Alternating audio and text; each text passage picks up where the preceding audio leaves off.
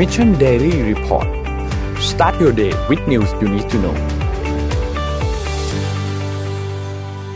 สวัสดีครับ ยินดีต้อนรับเข้าสู่ Mission Daily Report ประจำวันที่ 13 กรกฎาคม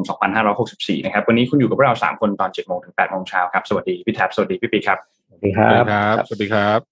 ครับผมวันนี้เราเริ่มต้นวันอังคารกันด้วยการอัปเดตเรื่องราวต่างๆกันก่อนนะครับ ไปดูตัวเลขครับ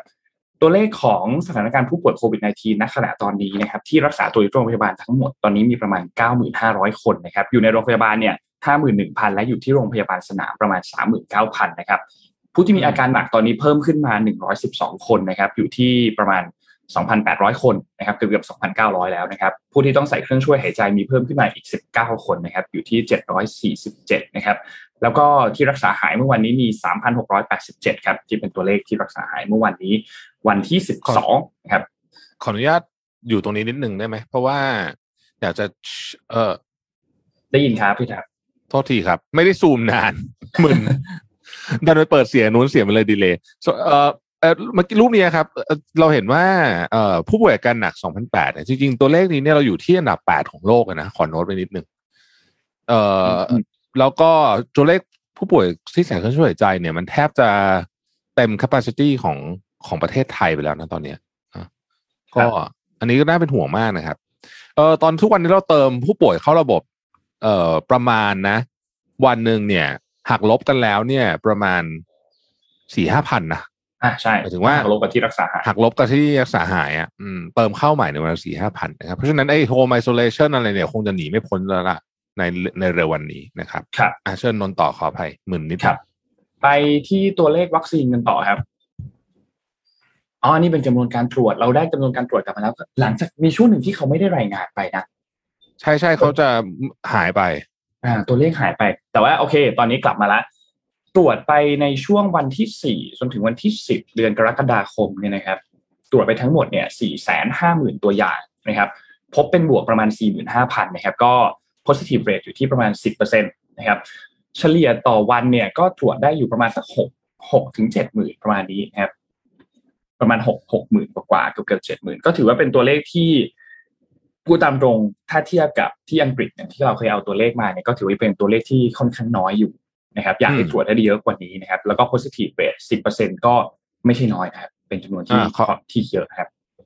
เราเราขอเจาะหน้านี้นิดหนึ่งนะครับ ตัวเลขตัวนี้เนี่ย เอ่อหายากหาเย็นมากจริง ๆ นะ คือหายากจริงๆนะไอ้ตัวเลขจำนวนการตรวจเนี่ยนะฮะก็เลยอยากจะเรียกร้องให้ทางสวคเนี่ย รายงานเลย จริง ๆกรมวิทยาศาสตร์การแพทย์ก็รายงานเป็นเดลี่ได้เนี่ยเพราะว่าเขาก็มีตัวเลขเดลี่อยู่แล้วนะฮะคือตัวเลขรายวันก็รายงานมาเลยว่าวันนี้ตรวจได้เท่าไหร่นะฮะแล้วก็เอ่อก็ก็ก็เดี๋ยวก็ให้ประชาชนก็จะเทียบกันเอาเองอะว่ามันจะออกมาเป็น positive rate เท่าไหร่อะไรเงี้ยผมก็คิดว่าตัวเลขตัวนี้ไม่ควรจะให้มันขุดยากขนาดนี้ แล้วก็ครับหายไปสักระยะหนึ่งนะก็คิดว่าคนรายงานก็จะได้เตรียมตัวกันถูก เอ่ออีก point หนึ่งคือหลังจากที่เขาปลดล็อกเรื่องของ rapid antigen test แล้วเนี่ยนะฮะอ่า rapid เดี๋ยวนี้ antigen นะเราอย่าไปด้วยอย่าไปเอา antibody มานะครับมันมีหลายอันแอนติบอดีจะมึนนะฮะ rapid antigen test เนี่ย เมื่อตรวตแต่ว่าตอนเนี้ยผมยังสงสัยเรื่องนี้อยู่ว่าเขาจะให้ตรวจเองที่บ้านได้หรือเปล่า เพราะดูเหมือนกระทรวงสาธารณสุขล่าสุดเนี่ย ออกมาเหมือนกับว่าจะต้องไปตรวจที่สถานพยาบาล เพราะถ้าเป็นอย่างนั้นน่ะ ตัวเลขก็จะก็จะยังไม่ดี เพราะว่าคือไปสถานพยาบาลก็ไปโหลดอืมหน้างานอีกอะซึ่งมันก็ปัญหาก็เดิมๆวนๆใช่ไหมครับ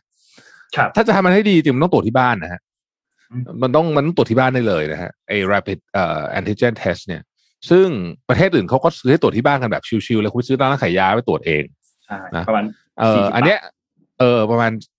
เรื่องราคาเป็นอีกเรื่องหนึ่งเดี๋ยวเดี๋ยวว่ากันแต่ว่าครับประเด็นเรื่องนี้เนี่ยเป็นประเด็นที่ค่อนข้างน่าสนใจว่าเราจะ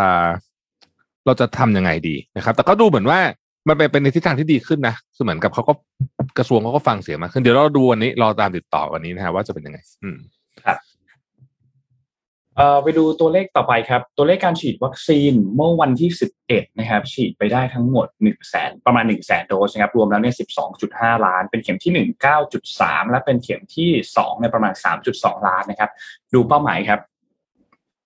เป้าหมายของเราคือฉีดเข็มแรกให้ได้ 50 ล้านคนนะครับ ตอนนี้เนี่ยฉีดไปแล้ว 18.6%เป็นเข็มแรกคือ 9.3 ล้าน ยังต้องฉีดอีก 40.6 ล้านนะครับ ก็เหลือเวลาอีก 109 วันครับ ถ้าจะต้องบรรลุเป้าหมายให้ได้เนี่ยต้องฉีดให้ได้ถึง 3 7 0 0 0 0นะครับ ทีนี้อยากremark ไว้หนึ่งอันก็คือตัวเลขอีกอันหนึ่งที่ต้องการจะฉีดให้ได้หนึ่งร้อยล้านโดสภายในสิ้นปีเนี่ย ถ้าเป็นตัวนั้นเนี่ยนะครับ เราต้องฉีดให้ได้ประมาณวันละห้าแสนโดสนะครับอันนี้ภายในในสิ้นปีหกสี่นะครับ ไม่ใช่เป้าหมายหนึ่งร้อยยี่สิบวันที่นายกประกาศมาอันล่าสุด ซึ่งเราก็ไม่รู้ว่าจะอิงเป้าหมายอันไหนเป็นหลักดี เราอิงจากที่นายกแถลงล่าสุดก่อนก็คือ 120 วัน แต่เข้าใจว่าเป้าหมาย 100 ล้านโดสนั้นก็ยังไม่ได้ทิ้งนะ ก็ยังคงมีเป้าเป็นเป้าหมายอันนั้นอยู่เหมือนกันในช่วงสิ้นปี เพราะฉะนั้นตัวเลขยังคงห่างมากกับเป้าหมายที่เราต้องการครับ ยังอยู่ที่สามแสนเจ็ดนี่คืออย่างน้อยละ ต่อวันครับ เอาสังเกตไว้ว่าเสาร์อาทิตย์เนี่ย มักจะเป็นมักจะฉีดได้น้อยสังเกตไหมทุกทีเลยทำไมก็ไม่รู้เมื่อวันเสาร์ก็ฉีดได้น้อยเหมือนกัน ถ้าตัวเลขตัวเลขวันเสาร์ก็ไม่ไม่ถึงแสนด้วยปันอยู่ที่หลักหมื่นทั้งทั้งที่เราคิดว่าน่าจะเป็นวันหยุดแล้วคนน่าจะมีหยุดงานไปฉีดได้อะไรได้เนอะเนี่ยต้องไปข่าวว่าบางบางซื่อนี่ เมื่อวันอาทิตย์ที่ผ่านมานี่ โอ้โห ยิ่งกว่าจราจนอะ คนเยอะมากนะครับที่บางซื่อเมื่อวันช่วงสุดสัปดาห์ที่ผ่านมา เพราะว่าเราเห็นนะแบบเพื่อนๆหลายคนแล้วก็พา คุณพ่อคุณแม่ไปฉีดกันเพราะเป็นวันที่เปิดให้ผู้สูงอายุ walk in เข้าไปฉีดได้เลย ครับนี่ตัวเลขน่าจะขึ้นมา แต่ก็ยังเออก็ยังแปลกแต่ว่าเสาร์ทิศที่ไรฉีดได้น้อยทุกทีอืมครับ ไปดูตัวเลขเอ่อของตลาดหลักทรัพย์กันบ้างครับ ไปดูที่ไทยก่อนนะครับเซ็ตนะครับ ติดลบ 0.14%นะครับอยู่ที่ 1,549.84 นะครับ ของต่างประเทศเป็นยังไงบ้างครับ ของต่างประเทศโอ้โหบวกทั้งกระดานเลยนะครับดาวโจนส์ครับเป็นบวก 0.26%นะครับ NASDAQ ครับบวก 0.07%นะครับ NYSE บวก 0.18% f t s e บวก 0.14%แล้วก็ห่างเสงบวก 0.62%มีนิวไฮด้วยใช่ไหมครับพี่แท็บดาวโจนส์ทำ all time high นะฮะเอ่อความมั่นใจนักลงทุนกลับมาเต็มๆเลยนะฮะโดยเฉพาะกลุ่มท่องเที่ยวนะฮะกลุ่มโรงแรม กลุ่มพลังงานนะฮะเมื่อวานนี้เนี่ยดาหน้ากันบวกกันกระจุยจริงๆตอนนี้บวกเยอะกว่านี้นะฮะเอ่อก็ทำออทายไฮไปเลย แสดงให้เห็นถึงว่านักที่ต่างประเทศเนี่ยเขาใส่แบบ เรียกว่าเต็มที่แล้วอะเดินหน้าไม่มียางแล้วตอนนี้นะฮะก็เนี่ยสะท้อนออกมาในตลาดหุ้นด้วย ครับ ชัดเจนมากๆนะครับ ราคาน้ำมันดิบโลกตอนนี้ยังทรงๆครับเมื่อวานนี้ติดลบประมาณ 0.58%นะครับสำหรับ West Texas Intermediate นะครับแล้วก็ Brent crude oil ติดลบ 0.65 นะครับยังคงวิ่งอยู่แถวๆช่วง 74-75 ดอลลาร์ต่อบาร์เรลอยู่นะครับดูราคาทองคำกันบ้างครับ ราคาทองคำติดลบเล็กน้อยครับ ติดลบ 0.15%นะครับอยู่ที่ 1,805.52 ดอลลาร์นะครับและไปดูราคาคริปโตครับ ริปโตเคอเรนซีครับช่วงนี้ติดลบค่อนข้างเยอะนะครับบิตคอยน์ครับตอนนี้อยู่ที่ประมาณ 33,000 แล้วนะครับอีเธอเรียมประมาณ 21,000เอ้ย2,100 นะครับ แล้วก็ b บ n a n c e ครับอยู่ที่ประมาณ 320 นะครับ Cardano 1.3 นะครับ แล้วก็ Dogecoin 0.2112 ครับยังติดลบทั้งกระดาษครับ อันนี้เป็นอัปเดตตัวเลขภาพรวมทั้งหมดนะครับของตลาดหลักทรัพย์ แล้วก็ทองคำราคาน้ำมันตัวเคอเรนซีครับ อืม เอาเรื่องเอาเอาเรื่องใหญ่ก่อนเลยไหมที่ทุกคนน่าจะเอ่ออยากทราบว่าเอ๊ะจะเอาไงกับชีวิตต่อดีนะฮะครับก็คือเรื่องของวัคซีนที่เมื่อวานนี้มีก่อนออกมาประกาศว่า เอ่อเราจะเปลี่ยนสูตร อะเปลี่ยนสูตรนะฮะเปลี่ยนสูตรเป็นเอ่อเข็มหนึ่งซิโนแวคเข็มสองแอสตรานะฮะเอ่อคือตอนเนี้ยมันมีตัวเลขออกมาค่อนข้างชัดเจนแล้วว่าซิโนแวค บวกซิโนแวคเนี่ย ภูมิก็ลดกันไอ้พวกเดลต้าก็ไม่ได้คิวลดเร็วนะเขาเรียกว่าเมื่อวานเขามีคนแซวว่าโอ้โห halving ทุกสี่สิบวันเลย halving มันเป็นศัพท์ของพวกเอ่อคริปโตนะวิ่งอ่าไม่ไม่ halving halving เป็นศัพท์ของพวกคริปโตคือมันมูลค่าลดลงเหลือครึ่งหนึ่งอะเออเออ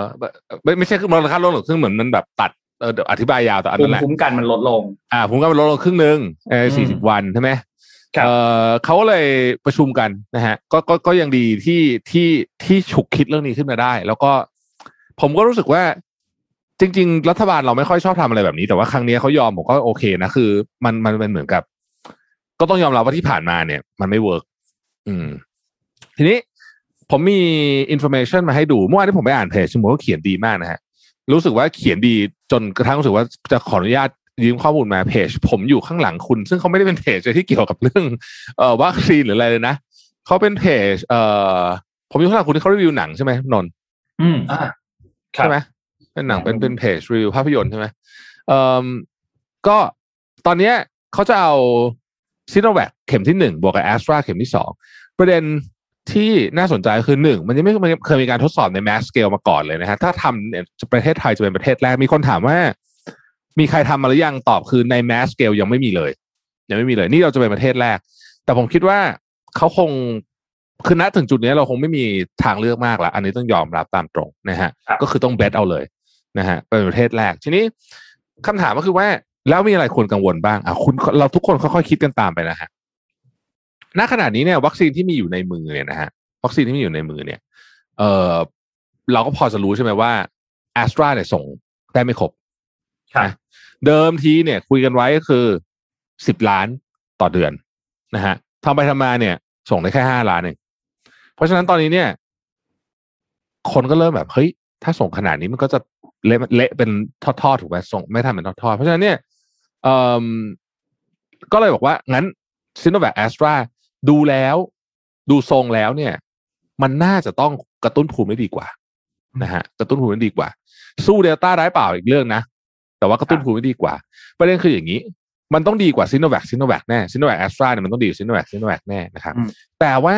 ถ้าเราเอาแอสตรามานึกภาพตามนะ เราแอสตรามาฉีดเป็นเข็มสองให้กับคนที่ฉีดซิโนแวคไปแล้วเนี่ย คนที่ได้แอสตราแอสตราจะน้อยลง ครับ ถูกไหมคู่เนี้ยจะน้อยลงไอแอสตราแอสตราน้อยลงเนี่ย คนกลุ่มนี้เนี่ยนะฮะก็คือจะได้น้อยลงได้ช้าลงอะมีสองอย่าง มันก็จะทำให้คนกลุ่มนี้เนี่ย สู้ เอ่อคนที่สามารถสู้กับเดลต้าได้แต่แอสตราแอสตราสู้เดลต้าได้เนี่ยไม่ค่อยดีนะครับ มันก็เลยกลายเป็นว่ามันอาจจะเป็นการละลายหรือเปล่าละลายของที่ดีที่เรามีอยู่ในมือก็ซึ่งน้อยอยู่แล้วเนี่ยหรือเปล่านะครับ อันที่สองก็คือว่าไม่แน่ใจเหมือนกันว่าไอ้ภูมิที่ขึ้นเนี่ย ที่บอกว่าขึ้นดีนะซิโนแวคแอสตราเนี่ยนะมันขึ้นดีพอหรือเปล่าเพราะมันไม่มีมันยังไม่มีใครทำอะว่างั้นเถอะนะครับ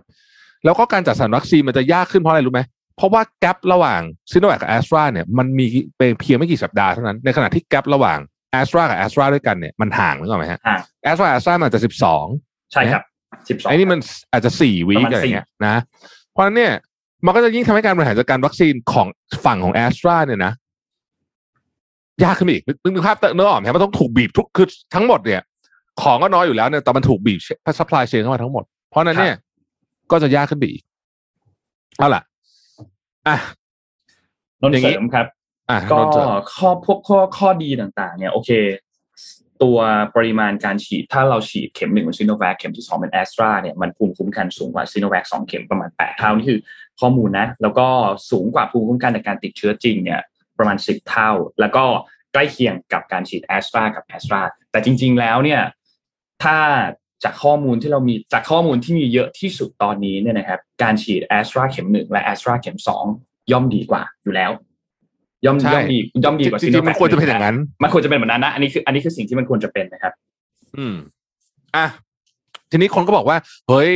มันจะจะมีคนวันก่อนก็พูดประเด็นเนี้ย ยาวเลยนะเออในไลฟ์ใช่ไหมบอกว่า ใน เออก็มีคนบอกว่า เอ้ย แต่ว่า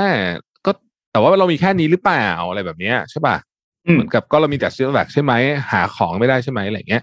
ในความเป็นจริงคืออย่างนี้ครับ ล่าสุดเนี่ย ไต้หวัน ทุกคนนึกภาพไต้หวันก่อนนะ ไต้หวันเนี่ย โดยสถานะ ไต้หวันไม่ได้เป็นประเทศนะถูกไหมสถานะมีมีประมาณสิบประเทศเท่านั้นในโลกนี้ที่รับรองไต้หวันเป็นประเทศนะครับครับประเทศใหญ่ๆทั้งหมดบนโลกใบนี้รวมถึงเยอรมัน ซึ่งเป็นเจ้าของ BioNTech เนี่ยนะฮะหมายถึงว่าบริษัทอยู่ที่เยอรมันเนี่ยเอ่อแล้วก็เอ่อ สหรัฐอเมริกาที่ช่วยไต้หวันเยอะแยะเนี่ยแต่ก็ไม่ได้รับรองเป็นประเทศนะนะเพราะฉะนั้นในที่รับรองเป็นประเทศจริงมีแค่สิบประเทศเท่านั้นนะครับเอ่อไต้หวันเนี่ยมีปัญหาเยอะกว่าเราเยอะเพราะอะไรรู้ไหมโอเคแหละเขาเป็นประเทศโลกที่หนึ่งก็จริง แต่ว่าเขาอะเอ่อโดนจีนบล็อกนึกออกไหมเรื่องวัคซีนอะครับไม่ให้เอาของอเมริกาเข้ามาใช้ หรือเอาของต่างประเทศเข้ามาใช้นะครับ แต่ว่าล่าสุดเนี่ย คือนี่คือคือคือเขาโดนบล็อกหนักกว่าเราคือเขาอะยากกว่าเราอีกนะในการเอาพวก เอาของเพราะว่าเขาเนี่ยมีบล็อกจากจีนเนี่ยที่ดูดิจีนด้วยผมคิดดูดิว่ามันยากขนาดไหนเนี่ยนะแต่ล่าสุดเนี่ยนะครับ Foxconn กับ TSMC ซึ่งเป็นบริษัทที่ใหญ่มากของไต้หวันสองบริษัทเนี่ย ก็คือเขาก็ใช้ความสามารถของเขาเนี่ยในการเจรจานะฮะบรรลุข้อตกลงสำคัญเลยในการซื้อวัคซีนโควิดจาก BioNTech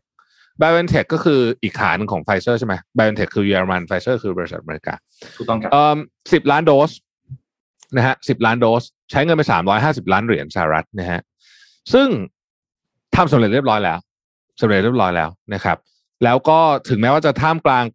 ความพยายามในการขัดขวางของของรัฐบาลเอ่อจีนนะนี่มีข่าวออกมาเนี่ยนะฮะคือทั้งสองคนก็บอกว่าเออมีความขัดขวาง แต่ว่าลงนามซื้อเนี่ยคือซื้อในนามบริษัทตัวเอง เพื่อเพื่อหลบหลีกเรื่องของรัฐบาลจีนรัฐบาลไต้หวันนะฮะแล้วก็บริจาควัคซีนเนี่ย กลับไปให้รัฐบาลไต้หวันอีกครั้งหนึ่งอืม เพราะฉะนั้นความเชื่อที่ว่าหนึ่งเอกชนซื้อเขาไม่ไม่คุยกับเอกชนอะไรพวกนี้เนี่ยอ้าวก็ไม่จริงอะดิถูกปะอันเนี้ยข้อที่หนึ่งก็ไม่จริงนะฮะ ข้อที่สองจะเห็นว่าแม้ในยามนี้ซึ่ง เอ่อซึ่ง เอ่อมันคนก็บอกว่าหาวัคซีนยาก แต่ว่าประเทศอื่นเขาหากันได้นะฮะ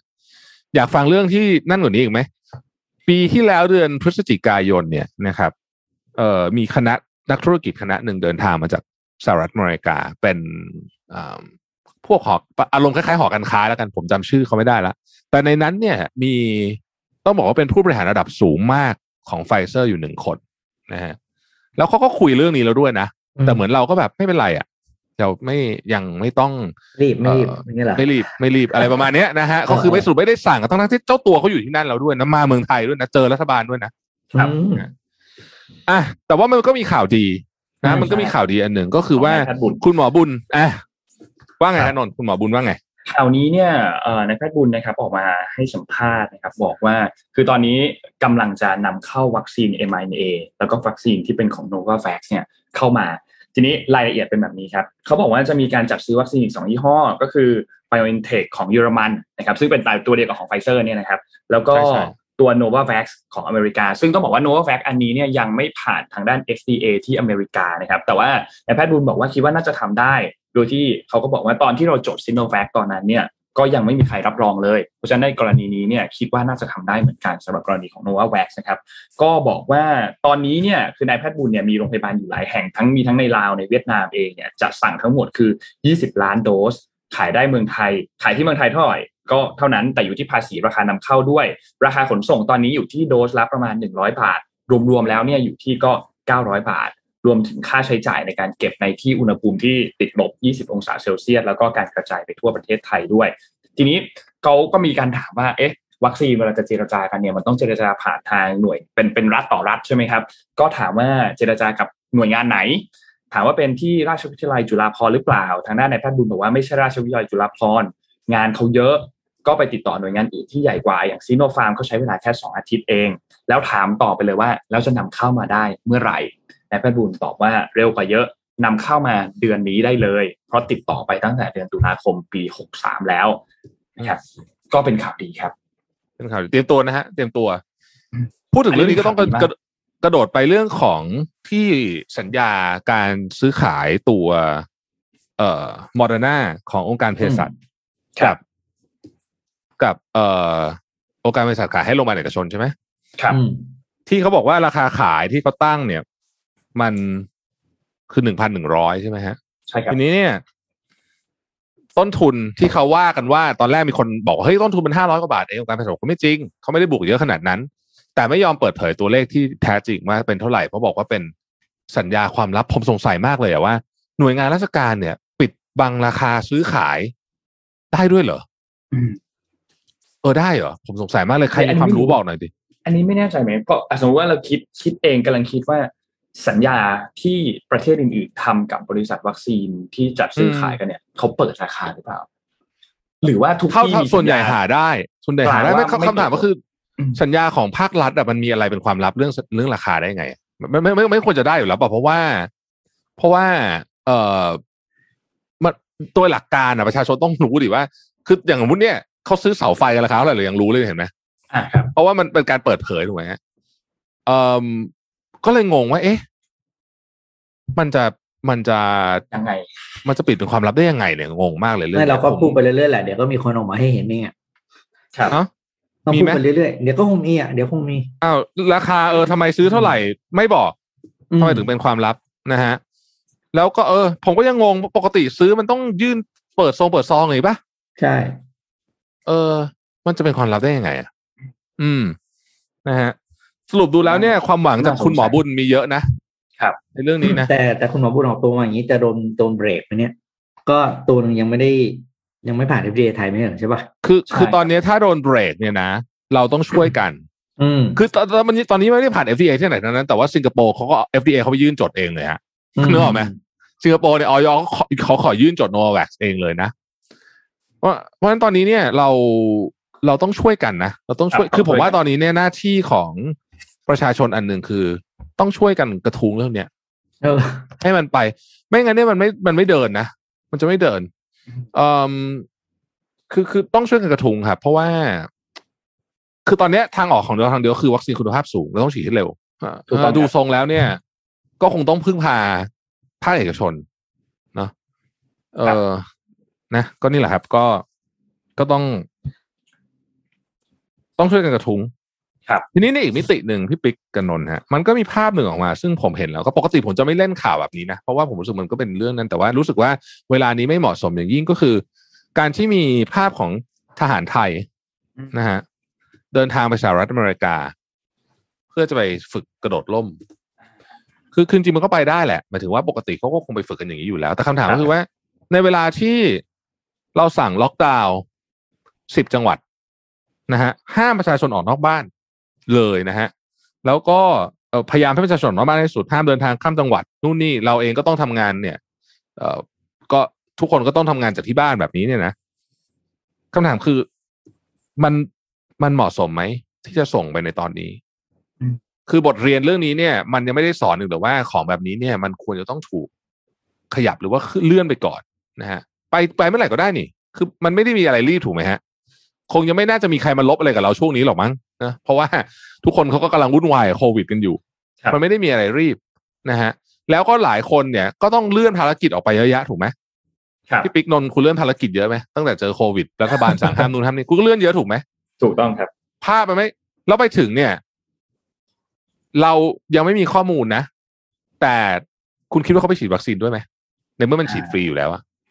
ก็มีมีโอกาส แต่ว่าทีนี้อะเมื่อวานอันนี้นี้ตั้งเป็นเนี่ย question mark ไว้อะเป็น question mark ไว้ก่อน มีรองอ่าโฆษกกองทัพบกคุณสิริจันทร์งาทองเนี่ย มาชี้แจงถึงกรณีที่มีภาพอันนี้แล้วด้วย แล้วก็มีคนวิพากษ์วิจารณ์ว่าไปเพื่อฉีดวัคซีน mRNA หรือเปล่า แล้วก็ใช้ประมาณใช้งบประมาณไปนะครับ ทีนี้เขาก็บอกว่าที่เดินทางไปเนี่ยคือไปร่วมการฝึกการกระโดดร่วมทางยุทธศาสตร์ strategic airborne operation กับกองทัพบกสหรัฐ ที่รัฐนอร์ทแคโรไลนาในช่วงวันที่ 10 ถึงวันที่ 26 กรกฎาคม เป็นการเตรียมความพร้อม เข้าร่วมการกระโดดร่วมทางยุทธศาสตร์ภายใต้การฝึกร่วมผสมคอบบาโกรในปี 2565 แล้วก็มีการกักตัวก่อนไปฝึกในค่ายทหาร ทีนี้ก่อนที่จะไปเนี่ยทุกคนต้อง swab test อยู่แล้ว มีผลเป็นลบ แล้วก็ที่สำคัญคือกำลังพลที่ ได้รับการฉีดกำลังพลที่ที่เห็นในภาพเนี่ยได้รับการฉีดวัคซีนจากเมืองไทย 2 ชนิดก็คือ AstraZeneca กับ s i n o v a c ส่วนเรื่องของวัคซีนไฟโนเฟอร์ไฟเซอร์เนี่ยไม่เกี่ยวกัน ก็นั่นแหละครับ อันนี้เป็นสิ่งที่ทางด้านของกองทัพบกเนี่ยมาชี้แจงเมื่อวานนี้ ซึ่งซึ่งก็ยังไม่เคลียร์อยู่ดีว่าจะไปทำไมตอนนี้ใช่ไหม แต่ก็โอเคแหละ เราก็เราก็ทำหน้าที่ของเราไว้นะ ผมก็อืมคิดว่าเราก็ได้แต่รับทราบเก็รับทราบนะ ว่ามาโอเค อะ คือเขาใจะอย่างเงี้ยนะคืออันเนี้ยมันเป็นเรื่องของการคืออย่างที่บอกอะครับ ประเทศอะ มันไม่ได้บริหารด้วยรัฐศาสตร์หรืออะไรอย่างเดียวนะมันมีมันมีหลายเรื่องจิตวิทยา ก็เป็นเรื่องสำคัญนะฮะช่วงนี้เนี่ย คนมันแหมอ่เห็อนนไหวภาพค่อนข้างอ่อนไหวอืมก็คือคือคนมันคืออ่าเหมือนช่วงนี้อะผมยกตัวอย่างนะสมมติผมยกตัวอย่างยกตัวอย่างให้เห็นภาพ เอ่อสมมติว่าตอนเนี้ย สมมตินะแต่ผมไม่ได้ทำนะ สมมติว่า ตอนนี้ผมบอกว่าเฮ้ยเราบริษัทลำบากมากเลยเราขอแบบลดเงินเดือนลดค่าสวัสดิการคุณนู่นนี่อะไรอย่างเงี้ยเสร็จแล้วผมแม่งซื้อเฟอร์รารี่คันหนึ่งเนี่ยบอกเฮ้ยนี่มันเงินส่วนตัวผมไม่เกี่ยว ไม่เกี่ยวจริง ๆด้วยนะกรณีนี้เนี่ยเพราะนึกออกไหมว่าอันนี้มันอืมตัดขาดจากการเด็ดขาดเลยนะฮะอืมมันยังไม่ควรทำเลยถูกปะใช่ใช่นึกออกไหมมันยังไม่ควรทำเลย เพราะว่ามันไม่เกี่ยวจริง ๆ มันเงินผมจริงๆกับผมเก็บของผมมาไม่เกี่ยวจริงแต่ว่าเวลามันไม่ได้ เราก็ต้องนึกออกว่าตอนนี้เนี่ยเราจะทำยังไงคือ เออ ไม่รู้อะพี่ปิ๊กกับนนท์คิดว่าไงฮะเรื่องนี้ผมผมว่าเรื่องนี้เป็นประเด็นนะที่จะถูกนำมาหยิบยกมามาพูดกันต่ออีกแน่นอนฮะ อืม คือถ้าพูดในในแง่รัฐบาลตอนนี้เนี่ย จริง ๆ นะ ต้อง save ตัวเองมากๆเลยประเด็นอะไรที่มันจะให้คนเห็นแล้วดูอ่อนไหวอะ กับความรู้สึกอะโอ้ต้องต้องงดจริง ๆ แล้วไม่แต่ผมรู้สึกเหมือนเขาทำตรงข้ามเลยว่ะ เออ คืออย่ายั่วยุอย่างเงี้ยเหรอเขายั่วใช่ไหมไม่สนใจมีมี no สน no careมีสองแบบมี content ใหม่ทุกวันนึกออกไหมมันเหมือนว่ามีคนนี้ว่าดูว่าอ้าวเอ้ยวันนี้วันนี้มีเอาอะไรวันนี้เอาอะไรดีอะวันนี้เราปล่อยอะไรเออดีเออวันนี้เฮ้ยวันนี้รู้สึกเอาแบบ มีคอนเทนต์ใหม่ทุกวันเลยอะมันคือเหมือนแบบมีเรื่องทุกวัน เออมีเรื่องให้แปลกดีบ่นในทุกวันอะเออจริงๆจริงนะไม่หน่วยไหนก็สักหน่วยหนึ่งอะต้องมีอะไรให้เราบ่นได้ตลอด อืมอืมแล้วต้องบอกว่าณช่วงเวลาตอนนี้คือจิตใจคนมัน ทุกทุกอ่อคนนไหวนะ ทุกอ่คอนนไหวบอกช้ามากทุกคนอ่อนไหวแล้วอยู่แล้วการในมาช่เห็วงนเวลาอะไรตอนนี้แบบนี้มันเหมือนซ้ำเติมความรู้สึกไง อืมมันเหมือนกับเขาอยากก็ไม่บอกก็ไม่ได้บอกว่าเขาอยาก แต่ว่าภาพที่เห็นเนี่ยบางทีนะมันทำให้คนประชาชนทั่วไปบอกจริงนะใช้คำง่ายคือหมดกำลังใจอะใช่ เพราะว่าเราคือเราอะ ทุกคนตอนนี้ลำบาก เออไม่ไม่มากก็น้อยเนอะอืมแต่ว่าครับเหมือนกับ เออมันหมดเนี่ยกำลังใจมันก็มีที่อย่างนี้ออกมาเขาไม่สนใจเขาไม่เห็นเราอยู่ในสายตาเลยไงเนี่ยประชาชนใช่จะรู้สึกแบบเนี้ย แล้วประเทศที่ประชาชนส่วนใหญ่ในประเทศเกิดความรู้สึก หมดหวังสิ้นหวัง หมดศรัทธาได้นะโอ้โห ประเทศมันจะฟื้นตัวได้ไง นึกไม่ออกเลยนะเพราะคนมันหมดแรงไปแล้วไงเหมือนคุณป่วยหนักแล้วคุณอะกล้ามเนื้อคุณหายไปหมดอะแล้ววันหนึ่งคุณพร้อมเขาบอกไอ้คุณอะลุกมาวิ่งแล้วทุกอย่างวิ่งได้แล้ว คุณจะเอาอะไรมาวิ่งอะคุณฟูบอะไรนะเขาเรียกหมดแรงหมดสภาพไปแล้วอะอืม โอ้ยเหนื่อยใจ ผมผมผม ผมว่าอย่างนี้นะมันจริง ๆ ประเด็นเรื่องนี้เนี่ยเอ่อมันเชื่อมโยงกับอีกหลายเรื่องที่เกิดขึ้นในในสุดสัปดาห์ที่ผ่านมาอืมนะครับ อย่างเช่นวันวันที่ปิ๊กพูดไปแล้วใช่ไหมเรื่องประชุมด่วนไม่ด่วนอะอืมครับต้นต้นจนถึงตอนนี้มาตรการการช่วยเหลือเขายังไม่ยังไม่ออกมายังไม่ออกยังไม่ยังไม่ออกทำนะแล้วผมตามเรื่องนี้อยู่ว่ามีอะไรออกมา เออไม่แล้วประเด็นก็คือว่าจริง ๆ เรื่องนี้เนี่ย ผมคิดว่า เออคือการล็อกดาวน์เนี่ยเขาไม่ได้คิดกันวันศุกร์หรอกเขาคิดมาก่อนหนานั้นแล้ว เพราะว่าเรื่องนี้ไอ้เรื่องล็อกดาวน์ที่กระแสมันหลุดมาเป็นอาทิตย์แล้วนะใช่ไหมถูกต้องครับอาทิตย์นี่ย้อนกลับไปเป็นอาทิตย์อะเพราะฉะนั้นจริงๆ เรื่องของแพ็กเกจการช่วยเหลือเนี่ยมันก็ควรจะต้องตามมาทันทีที่คิดเรื่องล็อกดาวน์เลยไหมครับคือเรามีคนเรามีกระทรวงมีโอ้โหอะไรเพียบไปหมดเลยถูกไหมเราตอนนี้มันเหมือนแบบอ้าวเจอเรื่องนี้เอาแก้เรื่องนี้เจออืมเจอเรื่องนี้แก้เรื่องนั้นแบบนี้ไหมรู้สึกแบบนั้นไหมรู้สึกเป็นคแบรับบเอออ๋อเรื่องมันเรื่องนั้นมีคนโวยเหรออะแก้ซะหน่อยแก้ซะหน่อยทำนิดนึงอย่างเงี้ย เออเออมันนะ เอาผมพูดอีกก็พูดอีกนิดนึงแล้วกันขอด้วยขอขออภัยทุกท่านที่มันจะยาวหน่อยนะฮะเราเราจะเดี๋ยวจะตัดเข้าเจ็ดโมงครึ่งนะฮะวันก่อนเนี่ยนะ มีนักร้องดังท่านหนึ่งคือปกติอย่างที่บอกผมไม่เล่นข่าวนี้แต่ผมรู้สึกช่วงนี้มันเซนซิทีฟมากขอพูดหน่อยวันก่อนมีนักร้องดังท่านหนึ่งพูดว่า ประมาณว่าแบบเฮ้ยเราลงเรือลำเดียวกันไอ้อย่าไปมันก็จะมีไอ้พวกมือไม่พายเท้าละนามผลสรุปอย่างนี้เลยกันไม่โวยวายอืมอะไรอย่างงี้นะแล้วผมก็เขียน status หนึ่งซึ่งหลายคนก็เขียนแบบคล้ายๆกันหมดอะเพราะว่ามันเป็นมันเป็น concept ที่ไม่ได้ใหม่อะไรนะ คือเราไม่ได้ลงเรือลำเดียวกันนะ แต่ว่าเราอยู่ในมหาสมุทรเดียวกัน บางคนเนี่ยก็อยู่ในเรือยอชต์ส่วนตัวนะฮะ บางคนก็อยู่ในเรือสำราญนะ บางคนก็อยู่ในเรือดำน้ำนะ เรือดำน้ำก็มีนะฮะ เอ่อ บางคนเรือพายนะ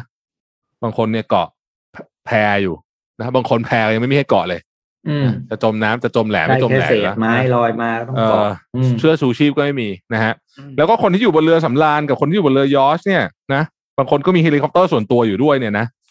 ก็ใส่ชูชีพเรียบร้อยนะแล้วก็นั่งอืมเอ่อจิบแชมเปญอยู่แล้วก็ตะโกนว่าเฮ้ยพวกคุณน่ะ ดูแลตัวเองสิอยู่บ้านล้างมืออะไรนะอยู่บ้านล้างมือ รักษาระยะห่าง อะไรแบบนี้สิอืมนี่คือตะโกนแต่คนที่กำลังลอยอยู่บนลอยคออยู่อะนึกออกไหมอืม แล้วพายุก็มา พายุก็มา พายุก็คือโควิด คือทุกคนเจอโควิดเหมือนกันหมด แต่ว่าสเตตัสต่างกันเยอะมาก เพราะฉะนั้นเนี่ยสิ่งที่สำคัญมากๆตอนนี้เนี่ย คือเรื่องของเอมพัตตีรู้ไหมผมว่าก็ขอกลับมาเรื่องเดิม อืมครับนะฮะก็ผมว่าไอ้เรื่องเรือเนี่ยแม่มันชัดเจนนะอืมชัดเจนมาก อืมนะอะก็ตามนั้นนะครับ นั่นแหนละนะครับนนจะมีรูปอะไรวัคซีนอะไรสักอันหรือปะอ่าเรามีไต้องจละริงๆมีรูปวัคซีนอันหนึ่งครับ ก็คือเรื่องแนวทางการบริหารจัดการตัววัคซีนที่เราได้รับมาจากต่างประเทศตัวไฟเซอร์กับตัวแอสตราเซเนกาที่เราได้ไฟเซอร์จากอเมริกาใช่ไหมครับ แล้วก็ได้แอสตราเซเนกาจากทางญี่ปุ่นไฟเซอร์เนี่ยก็ตามแผนที่เขาขอมติเอ่อของศบคในวันที่ 9 เนี่ยนะครับ ก็คือให้บุคลากรทางการแพทย์ด่านหน้าด้วยนะครับ ที่ต้องต้องดูแลนะครับ แล้วก็เป็น booster dose หนึ่งเข็ม แล้วก็ ค่อยฉีดให้กับทางด้านผู้สูงอายุที่มีโรคเรื้อรังชาวต่างชาติ แล้วก็ผู้ที่จำเป็นที่จะต้องฉีด เช่น อาจจะเป็นนักเรียนนักศึกษาที่ต้องไปเรียนต่อที่ต่างประเทศ หรือว่านักกีฬานักการทูตต่างๆ ที่ต้องฉีด ตัววัคซีนนี้เพื่อเดินทางครับส่วนแอสตราเซเนกาเช่นเดียวกันครับก็ให้กับชาวต่างชาติที่อยู่ในประเทศเช่นเดียวกัน ผู้ที่มีความจำเป็นแล้วก็ผู้สูงอายุ และผู้ที่มีโรคเรื้อรังด้วย แต่เข้าใจว่าแอสตราเซเนกาเองเนี่ยน่าจะนะครับคือมีให้ booster ให้กับบุคลากรทางการแพทย์ด้วยนะครับเดี๋ยวต้อง recheck ข้อมูลกันอีกทีนึงแต่ว่าล่าสุดที่ขอมาจากศบควันที่9เนี่ยก็คือเป็นข้อมูลตามนี้ ทีนี้เดี๋ยวนนขอออพาไปเรื่องหนึ่งก่อนที่จะเข้าเจ็ดโมงครึ่งก็คือเรื่องของ การตรวจนิดหนึ่งที่อืมเราเพิ่งมีการปลดล็อกเรื่องของตัวแอนติเจนมาใช่ไหมครับ ทีนี้การตรวจเนี่ยหลักๆเนี่ยนะครับ มันมีสามเรื่องที่เป็นวิธีการตรวจนะครับ อันแรกก่อน วิธีแรกคือที่เราเรียกกันว่า RT-PCR หรือว่า real time PCR เนี่ยนะครับ ตัวนี้เนี่ยเป็นตัวที่แม่นยำที่สุดละตัวนี้แม่นยำที่สุดแล้วนะครับความแม่นยำสูงมาก เป็นการสวอปสารคัดหลั่งที่อยู่ในทางเดินหายใจส่วนบน ไม่ว่าจะเป็นตัวจมูกกระพุ้งแก้มหรือว่าลำคอนะครับ โดยสิ่งที่เราจะตรวจหาจากอันนี้เนี่ยคือการตรวจหาสารพันธุกรรมของไวรัสโควิด -19 อันนี้คือจุดสำคัญมากๆนะครับ ซึ่งตัวนี้เนี่ยสามารถหาเชื้อได้จากตัวอย่างที่แม้ว่าจะมีปริมาณตัวอย่างค่อนข้างน้อยก็ยังสามารถหาเชื้อได้ แล้วก็มีความแม่นยำสูง แต่ข้อเสียของมันคือก็จะรู้ผลช้านิดนึงอาจจะใช้เวลาประมาณ 1-2 วันกว่าจะรู้ผล และก็ต้องตรวจโดยที่ไปตามสถานพยาบาลเท่านั้นนะครับ ทีนี้ไอตัวใหม่ที่เพิ่งเข้ามาที่เพิ่งมีการปลดล็อกทั้งหมด 24 ยี่ห้อที่ให้ซื้อกันเนี่ยนะครับ ก็คือคำว่า antigen test kit หรือเราอาจจะเรียกว่า rapid antigen test ก็ได้ ตัวนี้เนี่ยเป็นการ swab เก็บสารคัดหลั่งทางเดินหายใจส่วนบนเช่นเดียวกัน ไม่ว่าจะเป็นทางจมูกกับพุงแก้มลำคอหรือว่าน้ำลาย แต่ว่า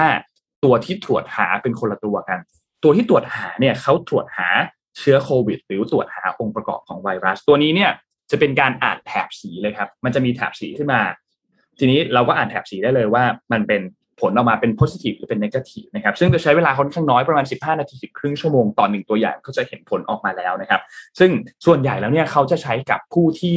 ยังไม่มีอาการ แต่สงสัยว่าจะติดเช่น อาจจะไปพื้นที่เสี่ยงมานะครับ ก็เป็นการตรวจอันนี้ก่อน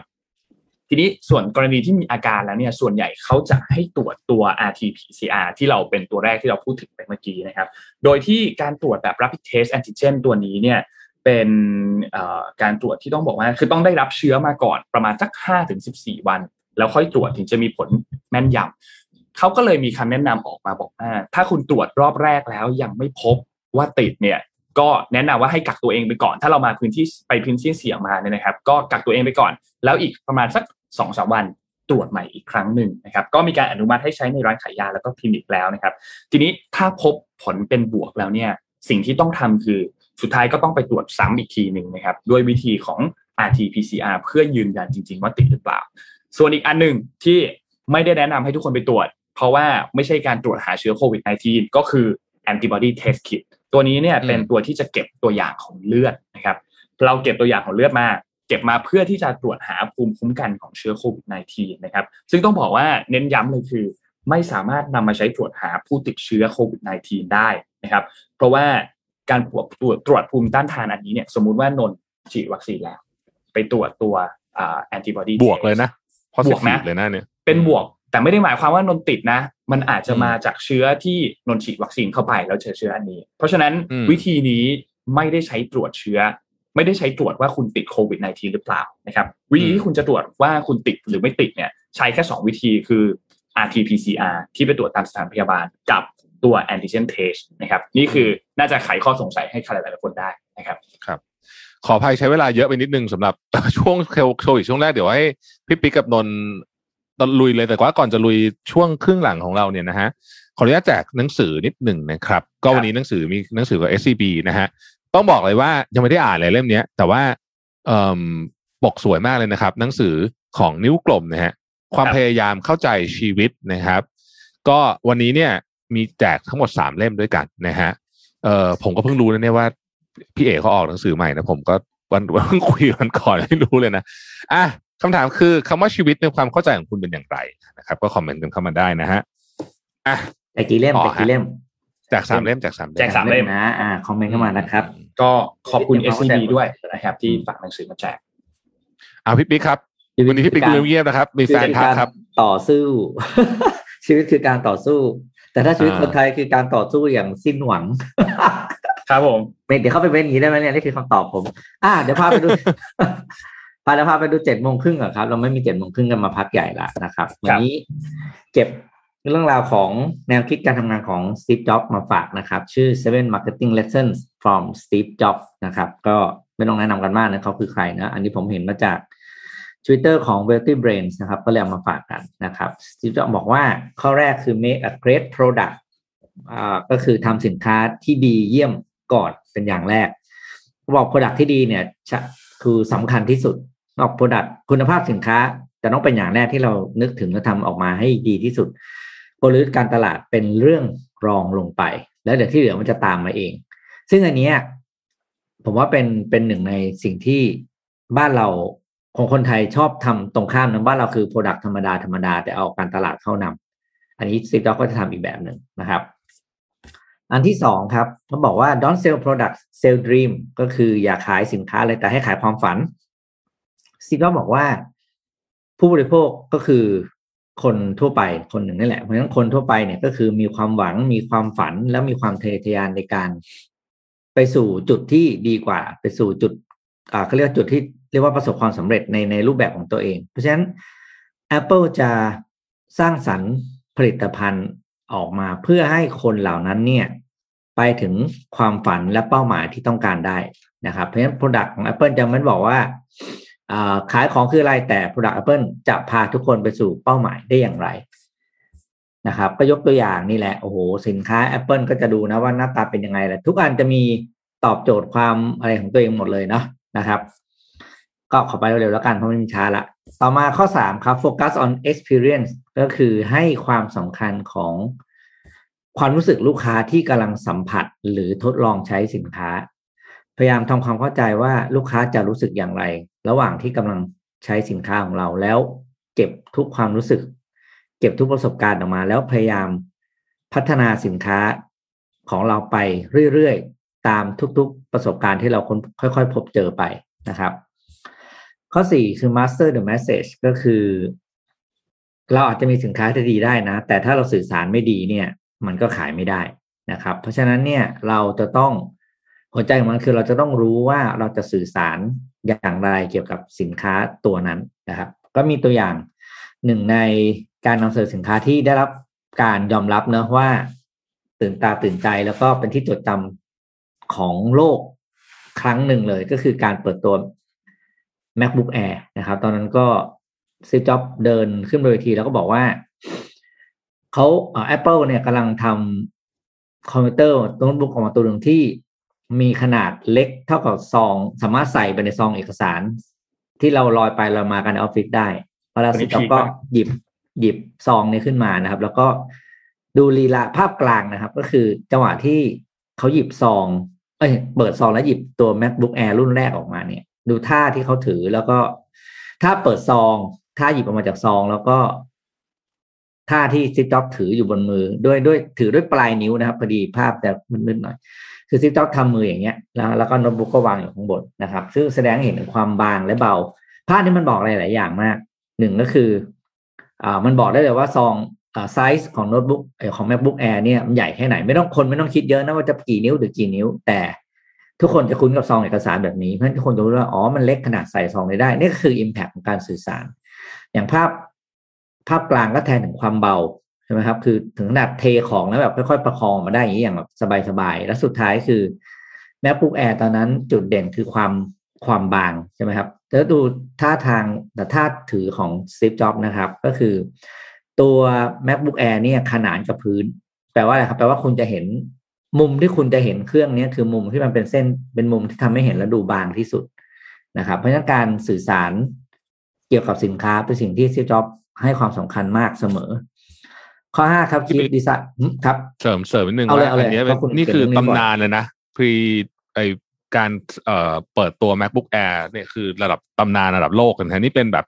ฉีกทุกกฎการ present พวกอุปกรณ์ฮาร์ดแวร์ในตอนนั้น ตอนนั้นเนี่ยปกติถ้าเกิดว่ามีขึ้นมา present เนี่ยพวก CEO ก็จะชอบพูดแบบสเปคอะหนักเท่าไหร่อืมหนากี่มิลอะไรแบบเนี้ย แต่อันเนี้ยนี่คือฉีกหมดเลย แล้วก็เจ๋งมากเลยอะคือ MacBook Air รุ่นนี้ขายดีมากนะครับ ถ้าเกิดใครย้อนหลังกลับไปอยู่ตั้งสิบปีนะ body เนี้ยนะเกือบสิบอืมปีอะกว่าจะเป็นรุ่นใหม่เนี่ยเอ่อคือต้องบอกว่าคนเห็นนี่คือแทบจะโยนบัตรเครดิตการ์ดให้เลยบอกว่าช่วยเอามาเลยอะไราเดี๋ยวมาเล็กอะไรเท่าไหร่ไม่รู้เขาต้องบอกสมัยก่อนเนี่ยเขาชอบแซวกันว่า สมัยก่อนแม็กกันแพงอะ บอกว่าเฮ้ยฮ้ยคุณไปเทียบกับเครื่อง PC เนี่ยเฮ้ยแบบมันแพงกว่าเยอะนะอะไรอย่างเงี้ยคนบอกว่าเฮ้ยเราเทียบกับ Mac กับ PC ไม่ได้นะสเปคอะเทียบไม่ได้นะความเร็วอะไรพวกนี้เพราะว่ามันมันคือ Mac อะคนซื้อ Mac ก็คือซื้ออะไรอย่างเงี้ยเขาซื้อเพื่อซื้อแบบเนี้ยอันนี้ก็เป็นอันนี้เป็นตำนานมากนะครับ เคสนี้เป็นเคสที่แบบ ผมรู้สึกว่าเออนักการตลาดรุ่นหลังๆนี่ต้องไปศึกษาเลยว่าสตีฟจ็อบส์ทำไมถึงเวลาพูดบนเวทีมันถึงมีมุมแบบนี้มีได้เสน่ห์แล้วมีอะไรอย่างเงี้ยนะอืมคิดมาเยอะนะคิดมาเยอะได้อืมคิดมาเยอะจอะริงต่อเลยฮะๆ อ่าครับ ต่อมาแล้วมีข้อครับห้าครับคือ keep the design simple นะครับ ก็เราสังเกตเห็นว่าอุปกรณ์ทุกชิ้นของ Apple ไม่จะมีดีไซน์ที่ค่อนข้างเรียบง่ายนะครับ ยกตัวอย่างชัดๆเลยตัวตอนที่ iPod เปิดตัวปกติเนี่ยว่าเราเล่นเราเล่นอ่าเราเราฟังเพลงจากวิทยุนะมันก็จะมีปุ่มสารพัดใช่ไหมปุ่ม play ปุ่ม stop ปุ่มอะไรนะ อะไรเลื่อนไปข้างหน้าถอยหลังไม่นับปุ่มโวลูมที่อยู่อีกปุ่มหนึ่งอะไรอย่างเงี้ยนะครับ แต่ iPod มีไอ้เจ้าตัวจ็อก เขาเรียกตัวจ็อกใช่ไหมตัวกลมๆอันเดียวทำได้อืมทุกอย่าง นี่คือหัวนี่คือความอ่าเขาเรียกว่าทำดีไซน์ให้ดูเรียบง่ายและเข้าใจง่ายที่สุดนะครับ แล้วก็พยายามทำให้มันซิมอ่า simple มากขึ้นไปเรื่อยๆ ข้อหกครับก็บอก you don't have to be the first but you got to be the best ก็คือคุณไม่ต้องเป็นไม่จำเป็นต้องเป็นคนแรกเสมอไป แต่จำเป็นต้องจำเป็นต้องเป็นคนที่ดีที่สุดนะครับ เพราะฉะนั้น Apple เนี่ยหลายๆ อันเราจะเห็นว่า Apple เนี่ยไม่ได้เป็นคนที่คิดค้น หลาย ๆ หลาย ๆ สินค้าเป็นคนแรกนะครับ แต่ Apple เป็นคนอืมที่ redefine และทำทำงานหนักกับการทำสิ่งแรกที่มันมีอยู่แล้วเนี่ย ให้มันดีขึ้นกว่าเดิม แต่คนคงรู้ว่า Apple เนี่ยเป็นคน Apple ไม่ได้เป็นคนแรกที่สร้างอ่าอะไรนะโทรศัพท์ที่เอาเอาเอามีหน้าจอแบบทัชสกรีนแล้วไปกดนะเมื่อก่อนมีปาล์มมี O2 นะครับถ้าถ้าใครโตทันก็จะรู้ว่าเมื่อก่อนมีโทรศัพท์แบบที่เขาเรียกปาล์มแล้วเอามีก้านมาจิ้มจิ้มๆอะแล้วที่ Apple ตอนแรกก็ออกมาบอกว่า อ่าทำไมเราต้องใช้สไตลัสนะเพราะทั้งทที่เรามีเบสสไตลัสก็คือนิ้วมือของเราอยู่แล้ว ก็เลยเป็นที่มาว่า เนี่ย iPhone ทำงานด้วยการใช้นิ้วนะครับอืมตอนออก Apple Pencil นี่ถึงโดนแซวแบบโดนโดนแขวะมากแบบโอ้โดนแขวะเยอะมากเลยเรื่องนี้นะฮะเออโดนแขวะเยอะมากเลยนะฮะ แต่เขาก็ยังไม่ใช้กับมือถืออยู่ดีนะก็ยังใช้กับอย่างอื่น อืมนะคือคือฮะคือคงไม่มีใครบ้า Apple Pencil ไปจิ้มไอโฟนนะเออ คงไม่มีคงไม่มีเออเพราะว่าไปใช้กับ iPad ไม่งั้นก็ครับก็ก็ถือว่าอ่าออกตัวได้ดี ข้อสุดท้ายของอืม innovate or die ก็คือ ถ้าเราไม่ทำตัวเองให้แตกต่างด้วยการพยายามคิดสิ่งใหม่ คิดค้นอะไรใหม่ ๆ ตลอดเนี่ย เราก็จะไม่มีที่ยืนให้กับสินค้าแล้วก็ธุรกิจของเรา นี่คือเจ็ดอืมแนวคิดทางการตลาดของ Steve Jobs ที่เอามาฝากกันวันนี้ครับ ครับ ก่อนจะเข้าข่าวของเอ่ออินเทอร์เน็ต behavior เนี่ยอยากจะให้นนท์ตัดเข้าเรื่องนี้นิดหนึ่งได้ไหมครับ เรื่องของฝ่ายค้านที่เตรียมจะยื่นอภิปรายไม่ไว้วางใจอ่า ก็ตอนนี้เนี่ยนะครับคือมันเริ่มเข้าสู่ช่วงการที่จะใกล้ที่จะมีเรื่องการอภิปรายไม่ไว้วางใจแล้วตอนนี้เนี่ยคือจากมติที่ฝ่ายค้านสรุปออกมาเนี่ยนะครับก็คือวันที่ 12เนี่ยมีการประชุมกันมีผู้เข้าร่วมประชุมก็คือมีคุณวันมูฮานอ ประธานวันมูฮัมมัดนอประธานหัวหน้าพรรคประชาชาตินะครับ แล้วก็มีเลขาธิการพรรคเพื่อไทย มีคุณพิธาหัวหน้าพรรคก้าวไกลนะครับ แล้วก็มีพลเอกเสรีพิสุทธิ์เตมียเวทนะครับหัวหน้าพรรคเสรีรวมไทย มีพรรคเพื่อชาติพรรคพลังปวงชนไทยพรรคเพื่อไทย แล้วก็มีเลขาธิการของพรรคด้วยนะครับของหลาย ๆพรรคนะครับ ก็มีการประชุมกันผ่านซูมครับโดยมีมตินะครับ เห็นว่าสถานการณ์ในประเทศปัจจุบันนี้เนี่ยตอนนี้อยู่ในภาวะวิกฤตขั้นสูงสุดนะครับ ประชาชนกำลังล้มตาย ประเทศกำลังเสียหายยับเยิน จากการระบาดของโควิด โดยทั้งหมดเกิดจากการบริหารงานที่ผิดพลาดและล้มเหลวของรัฐบาล จนไม่อาจปล่อยให้สถานการณ์ย่ำแย่ไปมากกว่านี้ได้พรรคร่วมฝ่ายค้านจึงเห็นร่วมกันว่า มีความจำเป็นต้องดำเนินการอภิปรายไม่ไว้วางใจตามมาตรา 151 ในช่วงเวลาที่เหมาะสม ทั้งนี้พรรคร่วมฝ่ายค้านเห็นว่าเพื่อความรอบคอบและความครบถ้วนของประเด็นการอภิปรายรวมถึงการมีส่วนร่วมของพี่น้องประชาชน จึงเห็นสมควร เชิญพี่น้องประชาชนร่วมกันเป็นเจ้าภาพในการร่วมอภิปรายไม่ไว้วางใจ โดยเสนอให้พี่น้องประชาชน ร่วมส่งข้อมูลความผิดพลาด ความล้มเหลว รวมถึงการทุจริตที่เกิดขึ้นมายังพรรคร่วมฝ่ายค้าน โดยการอภิปรายไม่ไว้วางใจครั้งนี้ จะเป็นการอภิปรายไม่ไว้วางใจ ร่วมมือกันระหว่างพี่น้องประชาชนข้าราชการและพรรคร่วมฝ่ายค้าน ในการหยุดยั้งรัฐบาลที่ล้มเหลว ในระหว่างที่ไม่มีการประชุมประสภาผู้แทนราษฎรหรือสสเนี่ยนะครับ พรรคร่วมฝ่ายค้านจะได้ทำงานอย่างต่อเนื่องเพื่อประโยชน์สูงสุดของพี่น้องประชาชน โดยจะนำเสนอท่าทีและความเห็นต่อสถานการณ์ประเทศต่อไป โดยจะมีการประชุมครั้งต่อไปในวันจันทร์ที่ 19ก็คือวันจันทร์หน้า ตอน 10 โมง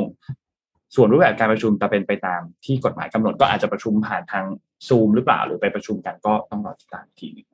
คือเอออย่างนี้ฮะอภิปรายครั้งนี้เนี่ย มันมีความน่าสนใจหนึ่งก็คือว่าเขาล็อกเป้านายกรัฐมนตรีครับพลเอกประยุทธ์จันทร์โอชาคนเดียวเลยนะฮะถูกต้ คือองเอาแบบเน้นๆเลยคือว่าคือไม่ปกติอภิปรายเขาจะหลายๆคนถูกไหมอ่าอ่าแต่ครั้งเนี้ยล็อกคนเดียวเลย ผมคิดว่ามีหลายเหตุผล ถ้าเราวิเคราะห์ในเชิงการเมืองข้อที่หนึ่งก็คือว่าเอ่อฝ่ายค้านต้องการแนวร่วม คือต้องการแนวร่วมจากคนในรัฐบาลนะพักร่วมรัฐบาลนะฮะ ซึ่งตอนนี้ก็มีไม่ค่อยพอใจกันอยู่พอสมควรอยู่แล้วเนี่ยเราเพเราราะฉะนั้นเนี่ยการที่ช่วงอธินี้บายอธิบายคนเดียวเนี่ย อาจจะเกิดเรื่องนี้ก็คืออาจจะมีสมาชิกในพรรคร่วมรัฐบาลลุกขึ้นมา อภิปรายได้พรรคประชาธิปัตย์ภูมิใจไทยอะไรอย่างเงี้ยเนี่ยนะฮะอันนี้คืออันที่หนึ่งเอ่อแล้วอันที่สองผมว่าการโฟกัสแบบเหมือนเทพลังทั้งหมดไปที่ที่ที่เอ่อท่านนายกคนเดียวเป้าเนี่ยเดียวเนี่ยอืมเป้าเดียวเนี่ย มันก็ชัดเจนกว่า หาข้อมูลตรงกว่าคือพูดง่ายๆคือ อธิบายให้ประชาชนเข้าใจได้ง่ายกว่า ผมว่านะก็น่าจะเป็นสาเหตุที่ทำให้การอภิปรายครั้งนี้เป็นการอภิปรายชนิดล็อกเป้านะฮะล็อกเป้า อืม คือเรียกว่าคุณมีอาวุธหนักอาวุธเบาแล้วคุณเล็งไปที่เป้าเดียวอะมันต้องโดนบ้างแหละถูกๆอะไรอย่างเงี้ยนะเออล็อกเป้าล็อกเป้า แต่ว่าผมเข้าใจว่าระหว่างที่อภิปรายอยู่เนี่ย ไม่สามารถจะยุบสภาได้นะยุบสภาหนีไม่ได้ว่างั้นเถอะ อืมอืมนะกฎกฎหมายไม่ให้ทำนะฮะ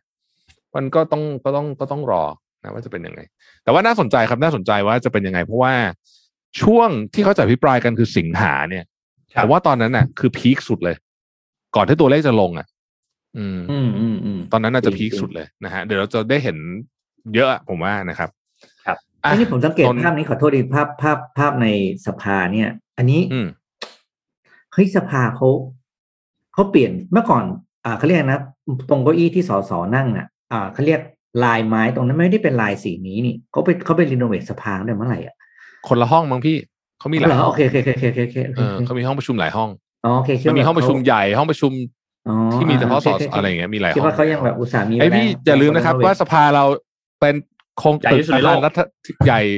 เออรัฐสภาเราใหญ่ที่สุดในโลกนะครับ อันดับหนึ่งนะฮะ และมีการงดออกเสียงมากสุดในโลกด้วยเปล่าอันนี้ไม่ทราบอันนี้ครับไม่ผมทราบแต่อ่าแต่ว่าใหญ่สุดในโลกเนี่ยแน่นอนนะฮะอืมอืมอ่าพาพาไปเรื่องอื่นบ้างพาไปเรื่องอื่นบ้าง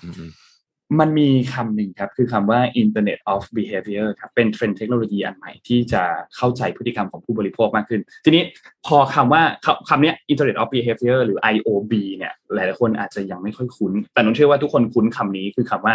IoT Internet of Things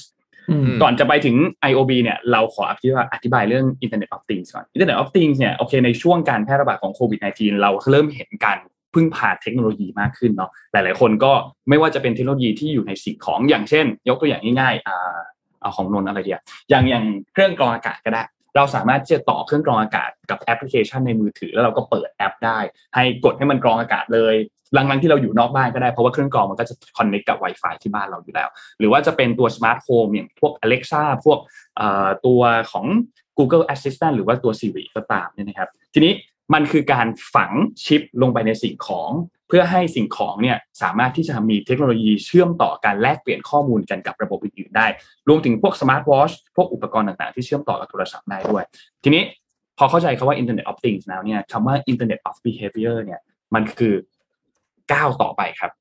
ภาพถัดไปของ Internet of Things คือการที่เอาข้อมูลทั้งหมดที่ผู้ใช้ใช้ตัวอุปกรณ์นั้นๆเนี่ย มารวบรวมและมาจัดการข้อมูลพูดง่ายคือเก็บข้อมูลจาก IoT มา แล้วมันเรียกว่า IOB เช่น อาจจะมีพวกข้อมูลการเดินทาง มีข้อมูลพวกเเวลาเราเข้าไปใช้โซเชียลมีเดียต่างๆ หรือข้อมูลการจดจำใบหน้าต่างๆ พวกนี้เนี่ยมันจะเป็นข้อมูลที่เขาเรียกว่าเป็นองค์ความรู้ของเหตุการณ์พฤติกรรม เช่น คุณซื้อสินค้าอะไรบ้าง คุณซื้อบริการอะไรบ้าง เอามาวิเคราะห์ผ่านการ data science วิเคราะห์ analytics วิเคราะห์ behavioral bio science จนทำให้เกิดพฤติกรรมใหม่ นนยกตัวอย่างง่ายๆแบบนี้ อย่าง Alexa ที่นนใช้เนี่ย นนก็จะใช้ให้มันปลุกนนตอนเช้าทุกวันใช่ไหมทีนี้ก่อนหน้านี้เนี่ยนนไม่ได้ตั้งให้มันปลุกแบบทุกวันไปเลย นนก็มาตั้งของนนเองทุก ๆ วัน คอยก่อนนอนก็บอกให้มันปลุกก่อนนอนบอกให้มันปลุกจนกระทั่งวันหนึ่งนนบอกให้มันปลุกก่อนนอน แล้วมันก็ถามกลับมาบอกว่าเฮ้ยประมาณว่าบอกให้ปลุกทุกวันเลยอะพรุ่งนี้และสัปดาห์หน้าๆเนี่ยให้ปลุกไปทุกวันเลยไหมแล้วให้เว้นวันเสาร์อาทิตย์ด้วยไหม มันก็จะทักมาบอกแบบนี้ มันเป็นการศึกษาตัว behavior ของมนุษย์ในการใช้พวกอุปกรณ์ Internet of Things ต่างๆ ทีนี้การที่เรา connect ข้อมูลของ Internet of Things ต่างๆพอเชื่อมโยงข้อมูลเห็นแล้วว่า user ใช้ข้อมูลจากตัวอันนี้อย่างไรนะครับ มันก็จะส่งข้อมูลไปแลกเปลี่ยนข้อมูลเพราะข้อมูลเหล่านี้เนี่ยมันมีข้อมูลเยอะมาก ไม่ว่าจะอยู่บนแพลตฟอร์มดิจิทัลเอง อยู่บนสื่อสังคมออนไลน์โซเชียลมีเดียเอง หรือว่าเป็นข้อมูลที่ภาครัฐเปิดเผยออกมาเนี่ยเขาก็จะมาประมวลออกมาปุ๊บ แล้วก็จะเอาข้อมูลนั้นไปใช้ต่อในเชิงของ marketing ยกตัวอย่าง smart watch ครับ smart watch เนี่ยมันเก็บข้อมูลทุกอย่างเลย คุณเดินวันละกี่ก้าวอัตราการเต้นของหัวใจคุณเป็นยังไง คุณนอนหลับสนิทไหมพวกข้อมูลเหล่านั้นเนี่ยมันจะเอาไปแนะนำคุณต่อได้ เช่น ถ้าเป็นพวก smart watch ต่างก็อาจจะบอกว่า เออ คุณอาจจะต้องนอนให้ดีขึ้นกว่านี้ หรือต้องเดินให้เยอะขึ้นกว่านี้ เพื่อให้บรรลุเป้าหมายเพื่อให้มีสุขภาพที่ดีขึ้น แต่ทีนี้ภาพที่เราสนใจคือ แล้วมันมาช่วยเหล่าธุรกิจเราอย่างไรได้บ้าง มีรายงานอันนึงครับจาก Gartner Top Strategic Technology Trends for ในปี 2021 นะครับเขาบอกว่าองค์ประกอบสำคัญในการวางแผนธุรกิจที่จะทำให้อยู่รอดได้ในอนาคตเนี่ยมันต้องมีพวกนี้ครับ อันแรกคือ people centricity คือต้องเป็นเทคโนโลยีที่สนับสนุนให้คนเนี่ยเป็นจุดศูนย์กลางของการวางแผนธุรกิจ ข้อที่2ครับคือต้องเป็น location independence คือเป็นเทคโนโลยีจากที่ทำให้ธุรกิจเนี่ยสามารถดำเนินการธุรกิจจาก พื้นที่ไหนก็ได้ในโลก และสุดท้ายคือต้องเป็น resilient delivery คือเทคโนโลยีที่ช่วยให้ธุรกิจเนี่ยสามารถปรับตัวให้ทันกับการเปลี่ยนแปลงในยุคดิจิทัลได้ IOB มันก็เลยเป็นหนึ่งในเทคโนโลยีที่ทาง Gartner เนี่ยที่เขาทำ research นี้ออกมาเนี่ยบอกว่ามันจะมีบทบาทที่สำคัญมากๆกับข้อแรกคือ people centricity จากการที่ผู้บริโภคเนี่ยเขาใช้ตัวอุปกรณ์พวกนี้เยอะๆ แล้วก็ IOB อันนี้เนี่ยทำให้ธุรกิจเนี่ยเข้าใจพฤติกรรมของผู้บริโภคมากขึ้น แล้วก็ออก Product ออกบริการออกอะไรที่มัน สามารถที่จะเข้าใจผู้บริโภควางแผนการตลาดเองก็ง่ายขึ้นดำเนินกิจการได้อย่างมีประสิทธิภาพมากขึ้นนะครับ และนอกจากนี้เนี่ยต้องบอกว่าเอ่อมันสำคัญมากๆในเรื่องของการเข้าใจพฤติกรรมเนาะและเข้าใจความต้องการ แล้วก็มีการประยุกต์ได้ด้วย ข้อมูลทุกวันนี้เนี่ยมันมีเทคโนโลยีมากมาย แล้วก็มีศาสตร์มากมาย ไม่ว่าจะเป็นพวก Data Science พวกเอ่อ behavioral science ที่พอคนที่เขาชำนาญมากๆเนี่ยเขาจะเห็นว่าพฤติกรรมของมนุษย์เนี่ย มันเอาสามารถเอาไปขายโปรดักต์อะไรต่อไปได้ครับแต่แน่นอนว่ามันก็ยังมีประเด็นที่หลาย ๆ คนยังกังวลกันอยู่ ไม่ว่าจะเป็นเรื่องของพอเอา IOB มาใช้แล้วเนี่ย มันเป็นการนำข้อมูลส่วนตัวไปใช้หรือเปล่า แล้วอนุญาตให้เอาไปใช้ได้เลยไหมหรือต้องได้รับการอนุญาตจากทางตัวผู้ใช้อุปกรณ์นั้นเองอยู่ แล้วก็เรื่องของความกังวลด้าน Cyber Security ที่อาจจะมีข้อมูลรั่วไหลออกไป ข้อมูลรั่วไหลออกไปเนี่ยมันก็น่ากลัวเหมือนกัน สมมุติว่ามันมีข้อมูลอยู่ว่า คุณจะไป ซูเปอร์มาร์เก็ตทุก ๆ วันเสาร์ที่เลยยกตัวอย่างเวลาคุณไปซูเปอร์มาร์เก็ตแล้วเขามีบัตรสมาชิกต่างๆ ที่ให้คุณเก็บข้อมูลไว้มันก็มีข้อมูลหมดนะครับว่าคุณซื้ออุปกรณ์อะไรไปบ้างซื้อสินค้าอะไรไปบ้างเนี่ยพวกนี้เนี่ยถ้าข้อมูลมันหลุดออกไปเนี่ยมันก็อาจจะมีผลกระทบมีผลเสียหายเหมือนกัน มีเรื่องของความปลอดภัยเรื่องจริยธรรมเรื่องของความมั่นใจ เพราะฉะนั้นเทคโนโลยีกับเรื่องกฎหมายเรื่องของความปลอดภัยก็เลยมักจะมาคู่กันเสมอ อาจจะมีอันนึงวิ่งนำอยู่ตลอดมีอันนึงวิ่งตามอยู่ตลอดแต่ว่า มันก็มักจะมาคู่กันเสมอนะครับ อันนี้เป็นข้อมูลที่น่าสนใจเกี่ยวกับเรื่องของ Internet of Behavior ครับ ขอบคุณข้อมูลดีๆจาก SCB EIC ครับ บทความเต็มของเขาละเอียดกว่านี้นะ ละเอียดกว่าที่นนเล่าอีก ก็ใครที่สนใจเนี่ยเข้าไปดูข้อมูลใน SCB EIC ได้นะครับ เขามีบทความจริงๆ เยอะมากครับเรื่องหลังในกฎหมายจะไม่ค่อยทันเทคโนโลยีอยู่แล้วนะ คือเจ้าหนี้แต่ไปแบบว่าสักพักแบบแล้วเราค่อยๆแบบออกกฎนั่นกฎนี้มาตาม แต่ว่าไม่ใช่ของการกฎหมายเนี่ยแปลก คือชอบออกกฎมาเพื่อห้ามใช้เทคโนโลยีนั้น เราไม่ค่อยเห็นกฎหมายที่ออกมาเพื่อเอื้อการใช้เทคโนโลยีให้มีประสิทธิภาพมากขึ้นนะแต่ออกมาคือห้ามนู่นห้ามนี่ก็เลยคงเป็นเป็นคงเป็นวิธีคิดของเขานะคือคือกฎหมายคือเพื่อควบคุมไว้ก่อนอะไรเงี้ยอ่าเดี๋ยวพี่พาไปดูอีกมีเหมือนกันนะในสิงคโปร์นะพี่ปิ๊กมีนะสิงคโปร์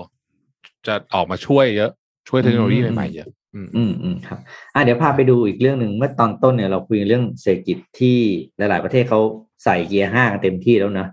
ก็เลยจะชวนไปดูเศรษฐกิจหนึ่งที่รับธุรกิจหนึ่งที่อเมริกาครับ เป็นธุรกิจที่ต้องบอกว่าเป็นหนึ่งธุรกิจที่ล้มพับสลบไปเลยช่วงโควิด เหมือนกันก็เหมือนบ้านเราเนี่ยแหละ ก็คือธุรกิจอ่า wedding planner wedding planner ก็คือบริษัทที่รับจัดงานแต่งงานเนาะทีนี้อ่า CNBC ก็ไปสัมภาษณ์บริษัทของ The Knot นะครับ The Knot เนี่ยโอ้โทษทีนาฬิกาปลุกที่ภาพมันดังมันเป็นนาฬิกาความเร็วมากชอบชอบชอบเร็วมากชอบชอบชอบเดินนอตเดินนอตเนี่ยมันเป็นบริษัท wedding planner นะครับเขาออกมาเปิดเผยแล้วบอกว่าตอนนี้เนี่ยตัวเลขกัตราการจอง wedding planner เนี่ยกลับมาสูงมากนะครับ เรามีการเติบโตอยู่ที่ยี่สิบอ่าคาดการณ์ว่าจะเติบโตเนี่ยยี่สิบห้าเปอร์เซ็นเลยนะ จากปีนี้นะครับ แล้วก็มูลค่า การเรียกว่าการใช้จ่ายต่องานเนี่ย ตอนนี้เนี่ย ขึ้นไปถึงสองหมื่นห้าพันเหรียญต่องานแล้วนะ แต่เมื่อก่อนเนี่ยช่วงประมาณปี2019ก่อนโควิดเนี่ยอยู่ที่ประมาณ22,500นะครับ แต่ว่าพอปีปี2022เนี่ยคือปีหน้าเนี่ยค่าการจะสูงไปถึง25,000ต่ออีเวนต์ก็ประมาณสามหมื่นเหรียญก็ประมาณเก้าเก้าแสนแสนอืมนะครับเก้าแสนบาทนะครับ ซึ่งบอกเป็นตัวเลขที่ อ่าเรียกว่าไงนะ อยู่ในวิสัยที่บอกเป็นไปได้นะครับ แล้วปัจจัยที่ทำให้แน่นอนว่าอ่าอัตราการเติบโตมันเพิ่มขึ้นมาเนี่ย ก็คือเรื่องของโอเคหนึ่งโควิดมันจบไปสองก็คือ เดี๋ยวนี้คือความการแต่งงานมันมีความหลากหลายมาก แล้วก็ถ้าเข้าไปดูเว็บของเขานะครับเว็บของเขาชื่อ The Knot นะครับ K N O T เนี่ย Knot ที่แปลว่าการการการมัดการการมัดเนื่องเนี่ยมันก็ชื่อน่ารักดีนะ โอ้โหก็ไปดู service ของเขาดิคือคนที่ทำธุรกิจ wedding planner บ้านเราอะผมอยากให้เข้าไปศึกษาธุรกิจนี้ดู เขามีแบบบริการแบบสารพัดทุกรูปแบบนะครับ แล้วก็การจัดการจัดงานแต่งงาน ครบเลยไม่ว่าคุณจะเป็นการแต่งงานว่าจะเป็นเพศใดกับเพศใดอะไรต่างๆ เขามีการเตรียมพร้อมให้แบบเยอะมากนะครับ เพราะฉะนั้นเนี่ย เห็นผู้ประกอบการออกมาให้สัมภาษณ์เรื่องความมั่นใจทางด้านเศรษฐกิจอย่างนี้ แล้วก็ เออ ก็ก็ดีใจนะแล้วก็รู้สึกว่า เออ ดูดูประเทศเขามีความหวัง ทุกคนก็ตอนนี้คือตั้งหน้าตาคือสู้ตายละ คือเดินหน้าทำเศรษฐกิจเศรษฐกิจอย่างเดียวอะมาฝากกันหนึ่งอันที่เห็นว่ามีแสงสว่างที่ปลายอุโมงค์รออยู่ละเอ่อนนพาไปต่อกันที่เรื่องของภูเก็ตกันดีกว่าไปดูภูเก็ตแซนด์บ็อกซ์หน่อยว่าตอนนี้เป็นยังไงบ้างนะครับ ก็ตอนนี้มีข่าวอัปเดตล่าสุดคือเมื่อวันที่ 11เนี่ยนะครับ ก็พบว่ามีนักท่องเที่ยวติดเชื้อ โควิดนะครับเพิ่มเติม 3 รายนะครับเป็นชาวเมียนมาแอฟริกาใต้แล้วก็ที่สวิตนะครับก็ทำให้มีผู้ติดเชื้อเพิ่มขึ้นพอสมควร แต่ว่าอย่างไรก็ตามเนี่ยที่ภูเก็ตตอนนี้เนี่ยนะครับมีมาตรการหลาย ๆ อันที่ออกมาเพิ่มเติมนะครับ เรื่องแรกครับคือมีการสั่งปิดโรงเรียนทั้งเกาะนะครับแล้วก็มีการปรับให้ไปเรียนออนไลน์แบบ 100%นะครับโดยจะเริ่มต้นตั้งแต่วันที่ 12 ก็คือเมื่อวานนี้ ยาวไปจนถึงวันที่ 23 นะครับแล้วก็งดจัดกิจกรรมที่เป็นการรวมกลุ่มของ นักเรียนนักศึกษาด้วยนะครับ ก็เพจศูนย์ข้อมูลโควิดจังหวัดภูเก็ตเนี่ยนะครับเขาก็มีคำสั่งออกมาเพิ่มเติมนะครับ บอกว่าอย่างนี้ครับหนึ่งคือก็ให้สถานศึกษาทุกแห่งเนี่ยทั้งในและนอกระบบ ซึ่งอยู่ในสังกัดและในกำกับของกระทรวงศึกษาธิการในกำหนด ให้ก็งดการจัดการเรียนการสอนและงดการจัดกิจกรรมใด ๆ ที่มีส่วนร่วมของนักเรียนและก็นักศึกษา ส่วนสถานศึกษาที่เป็น มหาวิทยาลัย แล้วก็สถาบันศึกษาทุกสังกัด ให้มีการเรียนการสอนโดยไม่ไม่ต้องเข้าชั้นเรียน ก็คือพูดง่ายๆก็คือเป็นรูปแบบแบบออนไลน์นั่นแหละนะครับ ก็เริ่มต้นตั้งแต่วันที่ 12 จนถึงวันที่ 23 นี้นะครับ ทีนี้นอกจากนี้เนี่ยคือมีการสั่งออกคำสั่งเข้มให้พื้นที่สีแดงที่ฉีดวัคซีนแล้วเนี่ยถ้าจะเข้าเข้าจังหวัดเนี่ยนะครับ ต้องมีการโชว์ผลตรวจโควิด -19 ที่อายุไม่เกิน 7 วันด้วย และนอกจากนี้ต้องมีการสังเกต ตัวเองถ้าหากว่ามีอาการป่วยก็ต้องรีบไปพบแพทย์นะครับ ก็มีการลงนามคำสั่งในเรื่องของมาตรการการตรวจคัดกรองการเข้าจังหวัดภูเก็ตณขณะตอนนี้ด้วย โดยสาระสำคัญก็คือถ้าหากว่ามาจากพื้นที่ควบคุมเข้มงวดที่เป็นสีแดงเข้มใน 10 จังหวัดเนี่ยนะครับ และพื้นที่ควบคุมสูงสุดอีก 24 จังหวัด จะต้องได้รับวัคซีนโควิด ครบแล้ว 2 เข็ม หรือถ้าเป็นแอสตราเซเนกาก็ต้องได้รับ 1 เข็มมาแล้วเป็นเวลาอย่างน้อย 14 วันนะครับ และถ้าเป็นผู้ป่วยที่เป็นผู้ป่วยโควิด -19 คือต้อง หายจากอาการป่วยมาแล้วไม่เกิน 90 วันนะครับแล้วก็วิธีการตรวจก็คือ 2 วิธีครับ ไม่ว่าจะเป็นวิธีตัว RT-PCR หรือวิธีตัว antigen test นะครับ และส่วนอีกเรื่องหนึ่งครับ คือเรื่องของสมุย plus model ครับ เราคุยเรื่องนี้กันนิดหนึ่ง เรื่องสมุย plus model ที่จะมีการเปิดตัวในวันที่ 15 กรกฎาคมที่จะถึงนี้เนี่ยนะครับ ก็แน่นอนว่าน่าจะสามารถฟื้นฟูเศรษฐกิจได้ ระดับหนึ่งมีเงินหมุนเวียนกันมามากขึ้น แต่ว่าหลายๆคนก็ยังกังวลในเรื่องของมาตรการโควิด -19 ที่อาจจะเป็นการเหมือนมีการนำเชื้อเข้ามาหรือเปล่านะครับทางด้านของคุณเอ่อเป็นรองผู้ว่าด้านการสื่อสารการตลาดของทททเนี่ยนะครับก็ได้มีการลงพื้นที่ตรวจสอบมาตรการการคัดกรองนักท่องเที่ยวที่เกาะสมุยนะครับก็เขาพบว่าคือมาตรการเนี่ยมันจะไม่ได้เหมือนกับที่ภูเก็ตแซนด์บ็อกซ์นะเพราะว่ามาตรการมันจะ คุมเข้มมากกว่านะครับนักท่องเที่ยวที่เดินทางมาจากต่างประเทศ เพื่อที่จะร่วมโครงการตัวสมุย plus โมเดลตัวนี้เนี่ยต้องหนึ่งเลยคือมาจากประเทศที่มีความเสี่ยงต่ำหรือปานกลางเท่านั้น และต้องฉีดวัคซีนครบโดสแล้ว ตามมาตรฐานขององค์การอนามัยโลก และกระทรวงสาธารณสุข โดยที่ถ้าพอเดินทางมาถึงที่เกาะสมุยแล้วเนี่ยนะครับหนึ่งเลยคือ ต้องมีการเขาเรียกว่าลงข้อมูลส่วนตัวไว้ ไม่ว่าจะเป็นการเดินทางที่พัก อยู่ในแอปพลิเคชันตัวหมอชนะ มีการคัดกรองมาตรฐานของกรมควบคุมโรคมีการโหลดแอปพลิเคชันของกรมควบคุมโรคออกมานะครับก็จะเป็นระบบที่ดูแลสุขภาพระหว่างที่พักแรมอยู่นะครับและถ้าหากว่าวันแรกที่เข้ามามีการตรวจพบเชื้อ และตรวจไม่พบเนี่ยก็จะได้ QR code ที่พอได้ QR code อันนี้เนี่ยก็จะไปเขาเรียกว่าไปใช้บริการในโรงแรมที่เป็น ALQ ได้เป็น alternative quarantine เนี่ยนะครับก็แล้วหลังจากนั้นวันที่ 8 ก็จะถูกตรวจหาเชื้ออีกเป็นครั้งที่2นะครับซึ่งถ้าไม่พบเชื้อ ก็จะได้ QR code อีกอันหนึ่งที่สามารถเดินทางไปยังเกาะพังงานเกาะเต่าหรือสถานที่ต่างๆ ที่อยู่ในพื้นที่ที่จำกัดและเขาก็กำหนดไว้ได้นะครับ และหลังจากนั้น ถ้าเมื่อครบวันที่ 13 จะมีการตรวจเชื้ออีกครั้งหนึ่งถ้าตรวจแล้วไม่พบเชื้อก็สามารถเดินทางไปได้ทั่วประเทศแล้วหลังจากนั้นนะครับ ก็เป็นดีเดย์อีกอันหนึ่งครับในวันที่ 15 กรกฎาคมที่จะถึงนี้นะครับ โดยมีเส้นทางบินนะครับ จากกรุงเทพสมุยเนี่ยไปกลับวันละ 3 เที่ยวบิน ซึ่งให้เฉพาะคนที่ร่วมในโครงการอันนี้เลยนะครับก็อันนี้เป็นอีกโครงการหนึ่งที่เราต้องติดตามครับสำหรับโครงการตัวสมุยเนี่ยนะครับ ว่าจะประสบความสำเร็จไหมครับต้องจะช่วยภูเก็ตนี่ก็แหมจะใช้คำว่า จะบอกแหมไม่ไม่อยากใช้คำว่าไม่สำเร็จนะ แต่ก็ต้องมีหลายอย่างที่ต้องต้องทำต่ออะ มันมากอีกผเยมอะว่าเดี๋ยวเขาต้องมาเดี๋ยวเขาต้องมาสรุปมาว่าแบบมันเป็นเป็นเป็นยังไงยังไงบ้างถึงไหนอะไรเงี้ยอืมเออเพราะว่าตอนนี้มันก็ยังคงเร็วเกินไปที่จะตอบว่าอะไรอะนะเพราะข่าวมันก็เยอะจริงๆอะแบบมีมีหลายหลายช่องทางบ้างบางช่องทางก็บอกว่า บางช่องทางก็บอกว่าอ่าจำนวนผู้ติดเชื้อที่เพิ่มขึ้นในภูเก็ตกลายเป็นเกิดจากนักท่องเที่ยวไทยที่ไปเที่ยวไม่ใช่ชาวต่างชาติอะไรอย่างเงี้ยคือมันมันมีหลายกระแสมากเลยต้องรอสรุปดีกว่า ครับอืม เดี๋ยวต้องขอภาพตัวมติเอ่อเรื่องของกรมควบคุมโรคออกมานิดนึงพอดีว่าเพจของกรมควบคุมโรคเขาเพิ่งทำสรุปออกมาเมื่อประมาณ 10 นาทีที่แล้วนี่เองนะครับว่าการประชุมในวันที่ 12เนี่ยว่าอย่างไรบ้างนะครับข้อแรกครับก็คือที่เราพูดกันไปก่อนหน้านี้เรื่องของการฉีดเข็มหนึ่งเป็นซิโนแวคเข็มที่ 2 เป็นแอสตราเซเนกาโดยระยะห่างประมาณ 3-4 สัปดาห์นะครับข้อที่2ครับคือมีการเห็นชอบฉีด booster booster dose ให้กับบุคลากรทางการแพทย์ด่านหน้า โดยระยะห่างจากเข็มที่2เนี่ยประมาณ 3-4 สัปดาห์ โดยฉีดวัคซีนตัวหลักคือตัวแอสตราเซเนกานะครับแล้วทำไมข้อเขาไม่ที่ฉีดไฟสงสัยอะขอแทรกหนึ่งทำไมเขาไม่ฉีดไฟเซอร์เนี่ยไม่มีไฟเซอร์เข้ามาตั้งล้านห้าแสนโดสอืมแล้วบุคลากรทางการแพทย์เข้าใจว่ามีเราก็มีไม่ถึงล้านมีห้าแสนการคนไปใช่ไหมขอด้วยนะครับ คือคือตอนเนี้ยต้องบอกว่าบุคลากรทางการแพทย์ของเรารวมถึงด่านหน้ารวมถึงอาสาสมัครเองเนี่ยจำนวนอยู่ประมาณสักสามถึงสี่ล้านคน แต่ถ้าเป็นบุคลากรทางการแพทย์กับพยาบาลเนี่ยจะมีอยู่ประมาณเจ็ดแสน นะครับอืมเข้าใจว่ามีการเข้าไปขอตัวจำนวนรู้สึกว่ายื่นเรื่องขอไปอยู่ที่ประมาณ7 0 0 0 0 0โดสเนี่ยแต่ว่าโดยสรุปแล้วก็มีกระแสข่าวออกมาว่าได้ทั้งหมด 2 0 0 0 0 0โดสที่เป็นไฟเซอร์ออกมา แล้วก็อีกส่วนหนึ่งจะไปหากลุ่มที่เป็นกลุ่มเอ่อผู้สูงอายุ กลุ่ม 7 โรค แล้วก็กลุ่มที่จะต้องเอ่อมีความจำเป็นที่ต้องฉีด เช่น กลุ่มนักเรียน กลุ่มนักกีฬาหรือว่านักการทูตนะครับ แต่เป็นคำถามที่ดีครับว่าทำไมถึงไม่เป็นไฟเซอร์เป็นหลักนะครับ อืมเพราะว่าตอนนี้เนี่ยคิดว่าบุคลากรทางการแพทย์เอง น่าจะอยากได้ไฟเซอร์แต่เยอะนะที่เราดูจากเสียงครับต่างๆที่ออกมา อยากได้ MI แม่นี่แหละ mRNA ใช่ใช่ครับอะเดี๋ยวเราติดตามมันต่อไปแล้วกันว่าจะเป็นยังไงนะฮะครับอืมข้อ3ครับคือเห็นชอบให้มีการใช้แอนติเจนโควิด -19 หรือว่าแอนติเจนเทสคิ t เพื่อเพิ่มโอกาสในการตรวจหาเชื้อในสถานการณ์ที่มีการระบาด และประชาชนข้อนี้สำคัญมาก ประชาชนสามารถตรวจหาเชื้อได้เองที่บ้าน อันนี้ก็เพื่อลดการรอคิว โดยไอตัวที่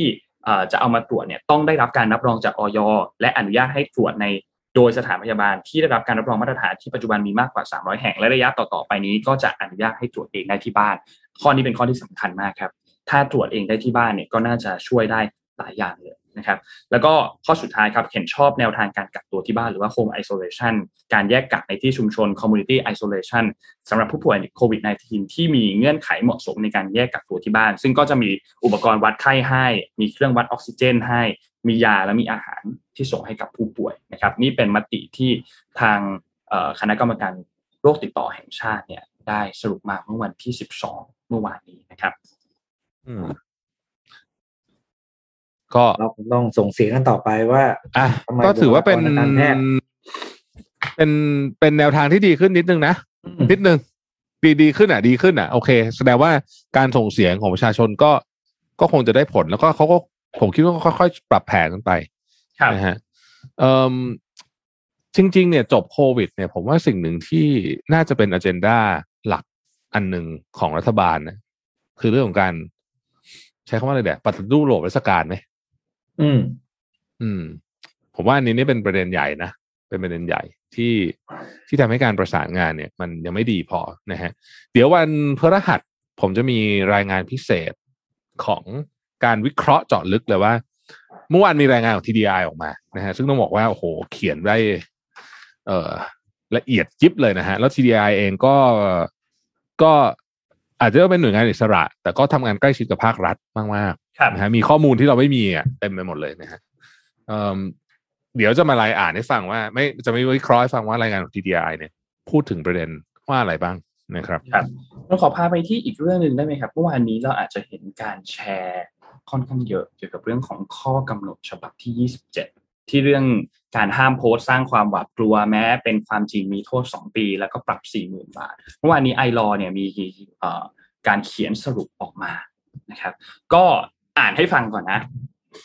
ข้อกำหนดฉบับที่ 27 อันนี้เนี่ยลงนามประกาศใช้โดยพลเอกประยุจันทร์โอชานะครับ มีการเขียนไว้ในข้อ 11 เป็นข้อจำกัด การแสดงความคิดเห็นภายใต้สถานการณ์ที่อ่อนไหวของโรคระบาดดังนี้ครับ ข้อ 11 มาตรการเพื่อมิให้มีการบิดเบือนข้อมูลข่าวสาร อันทำให้เกิดความเข้าใจผิดในสถานการณ์ฉุกเฉิน การเสนอข่าว หรือการทำให้แพร่หลาย ซึ่งหนังสือสิ่งพิมพ์ หรือสื่ออื่นใด ที่มีข้อความอันทำให้ ประชาชนเกิดความหวาดกลัว หรือเจตนาบิดเบือนข้อมูลข่าวสารทำให้เกิดความเข้าใจผิดในสถานการณ์ฉุกเฉินจนกระทบต่อความมั่นคงของรัฐ หรือเกิดความ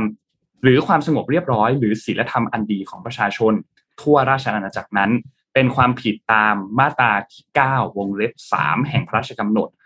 การบริหารราชการในสถานการณ์ฉุกเฉิน พศ 2548 การกระทำที่จะเป็นความผิดตามข้อ 11 ต้องมีองค์ประกอบทุกข้อรวมกันดังนี้ครับ 1. การเสนอข่าวหรือทำให้แพร่หลายซึ่งหนังสือหรือสิ่งพิมพ์หรือสื่ออันใด ซึ่งเข้าใจว่าน่าจะรวมถึงสื่อออนไลน์ด้วย ที่มีข้อความอันอาจที่จะทำให้ประชาชนเกิดความหวาดกลัว หรือเจตนาบิดเบือนให้เกิดความเข้าใจผิดนะครับและการกระทำเกิดขึ้นที่ใดที่หนึ่งในราชอาณาจักรไทยไม่จำกัดเฉพาะพื้นที่ควบคุมสูงสุดเท่านั้น มีโทษจำคุกสูงสุด ไม่เกิน 2 ปี ปรับไม่เกิน 40,000 บาท ซึ่งเป็นโทษที่ กำหนดไว้ในมาตรา 18 ของพรกฉุกเฉินนะครับ ก็หลาย ๆ คนก็เลยมีความกลัวเกิดขึ้น แล้วก็มีการตั้งข้อวิพากษ์วิจารณ์เกิดขึ้นถึงตัวประกาศที่ถูกประกาศออกมาเริ่มใช้เมื่อวานนี้เนี่ยนะครับ แน่นอนครับผู้สื่อข่าวก็ไปสัมภาษณ์ทางด้านคุณวิษณุเครืองามทันทีนะครับคุณวิษณุเครืองามได้มีการเปิดเผยถึงกรณีข้อกำหนดฉบับที่ 27 ระบุเรื่องการเผยแพร่ข้อความอันทำให้ประชาชนเกิดความ หวาดกลัว คุณวิษณุบอกว่า หากนำเสนอข้อเท็จจริง จนทำให้เกิดความหวาดกลัวจะถือว่ามีความผิดหรือเปล่า ถ้าหากเสนอข่าวข้อเท็จจริงเนี่ย ถือว่าไม่มีความผิด นี่คือสิ่งที่คุณวิษณุมีการชี้แจงออกมานะครับ ส่วนการตั้งข้อสังเกตว่าการกำหนดเช่นนี้เป็นการจำกัดสิทธิเสรีภาพในการนำเสนอข่าวสารเนี่ยคุณวิษณุบอกว่า ข้อความดังกล่าวคัดลอกมาจากพรกฉุกเฉิน ถ้าเป็นการจำกัดสิทธิเสรีภาพ ก็ขัดรัฐธรรมนูญตั้งแต่อ่อน ตอนออกพรกฉุกเฉินแล้ว จากกรณีนี้ก็มีการถามคำถามต่อไปอีกว่า จะใช้เป็นเวลา 14 วัน เว้นแต่จะประเมินสถานการณ์ความเหมาะสมต่อไปว่าควรจะใช้หรือไม่ คุณวิษณุบอกว่าตอนนี้เนี่ยผู้ที่เกี่ยวข้องเขามีการประเมินเรื่องนี้อยู่แล้วทุกวันเขาก็ประเมินอยู่แล้วว่า มันจะเป็นอย่างไรก็ต้องรอติดตามในกรณีถึง 14 วันอันนี้หมายถึงพรกฉุกเฉินนะที่มีการต่อกันล่าสุดเนี่ยว่าหลังจากนี้เนี่ยจะต่อหรือเปล่าก็ยังไงก็ พูดคุยกันต่อไปนะครับ ก็เป็นกรณีอันหนึ่งที่เขาก็ประเมินกันอยู่ทุกวันประเมินจากตัวเลขของผู้ติดเชื้อ ตัวเลขผู้เสียชีวิต แล้วก็จำนวนการฉีดวัคซีนว่ามีมากน้อยแค่ไหนอย่างไรนะครับ แต่ว่าอะไรครับ จริง ๆ คืออันนี้ไปอ่านดูจริงๆแล้วเนี่ยมันก็ไม่ได้รูปนี้อาจจะอาจจะน่ากลัวสักนิดหนึ่งแต่จริงๆแล้วก็ไม่ได้ใช่ขนาดนั้น ผมไม่อ่านดูในดีเทลแล้วนะฮะมันก็ครับไม่ได้ขนาดนั้นตัวกฎหมายเองก็มีความสมเหตุสมผลอยู่ประมาณหนึ่ง และว่าโอเคแหละ ถือว่าเป็นถือว่านั่นได้ แต่ว่าจังหวะเวลาก็อาจจะดูงงๆนิดหน่อย เออแต่ว่าพูดพูดพูดพูดถึงอาจารย์วิษณุกับพรกฉุกเฉินเนี่ยนะจริงๆสิ่งที่ประชาชนอยากเห็นมากที่สุดจากพรกฉุกเฉินอันนี้คือการทำอะไรรู้ไหมการตัดไอ้พวกบรรดาเรดเทปทั้งหลายอะของราชการอะครับยกตัวอย่างเช่นสัญญาโมเดอร์นาเป็นต้นอันนี้ผมยกตัวอย่างนะคือพรกฉุกเฉินนะมันสามารถทำให้สัญญาเนี่ยเร็วขึ้นได้ประมาณสามเดือนนะผมว่า คือมันควรจะเอาพรกฉุกเฉินเนี่ยมาทำในเรื่องแบบนี้สมควรอันนี้ทำคือเอออันเนี้ยคุณเนี่ยคือสิ่งที่พรกฉุกเฉินเอาไว้ใช้ในตอนที่เหมือน warp ที่ speed อะเหมือน operation อ่า warp อะอ่าใช่ ก็คือเอาไว้ใช้ในเรื่องแบบนี้ หรือเอ่อเอาพรกฉุกเฉินมาเพื่อที่จะบังคับ เอ่อว่าโอเคเฮ้ยคุณต้องส่ง เอ่อวัคซีนตามสัญญานะอะไรแบบก็ว่ากันไปพวกนี้นึกออกไหมมันถึงจะอืมจะเรียกว่าเป็นการใช้ เอ่อฉุกเฉินอำนาจที่ ที่มีอยู่เต็มเนี่ยนะฮะในการที่จะจัดการเรื่องพวกนี้ ได้ดีครับแต่ว่าไอ้คือ ผมว่านั่นแหะคือ คือฉุกเฉินของเราไม่เท่ากันอะอืมฉุกเฉินของเราไม่ก็เท่ากัก็นผมว่าก็ต้องลองพิจารณาดูว่าจะยังไงนะฮะ ก็อืมอ่าเราพยายามนำเสนอนะ อีกเรื่องหนึงที่อยากให้ทุกคนช่วยกันจริง ๆ เลยนะ จะช่วยเราเยอะมากคืออยากให้สบคและกรมวิทยาศาสตร์การแพทย์เนี่ยรายงานตัวเลขการตรวจทุกวันนะผมพยายามจะรณรงค์เรื่องนี้อยู่สัปดาห์นี้ ถูกต้องครับ มีตัวเลขพยายาล่ามจะสุดลดลงออกมาแล้วด้วยนะครับ ของตัวเลขวันที่สิบสามอะวันนี้มาตัวเลขผู้ติดเชื้อเพิ่มขึ้นแปดพันหกร้อยแปดสิบห้าคนนะครับอืมก็แล้วก็มีผู้เสียชีวิตเพิ่มขึ้นห้าสิบหกคนนะครับ มีหายป่วยอืมกลับบ้านสามพันเจ็ดร้อยเก้าสิบก็ถือว่าไม่ทรงตัวตรงกับทรงตัวครับที่เป็นระดับที่น่ากลัว ตรงตัวระดับที่น่ากลัวน่าเป็นห่วง อืม อืมเพราะว่าแปดเก้าพันตลอด ทีนี้ก็ต้องดูอีกทีหนึ่งครับ เรื่องของตัวเลขการตรวจครับ แล้วก็อย่างที่พี่แจ๊คพูดครับ เราจะพูดไปเรื่อยๆ บอกว่าให้เปิดเผยตัวเลขการตรวจจนกว่าที่ภาพเนี้ยที่เราเห็นเนี่ย จะมีตัวเลขการตรวจติดมาด้วย ถูก อืม เพราะว่าเอ่อตัวเลขจากกรมวิทยาศาสตร์การแพทย์อะหนึ่งคือมันเป็นตัวเลขรายสัปดาห์ไงซึ่งมันโอ้โหมันมันผมว่ามันย้อนเกันไปใช้เวลาประเมินไม่ได้อืมในสถานการณ์นี้นะรายสัปดาห์เนี่ย มันย้อนเกินไป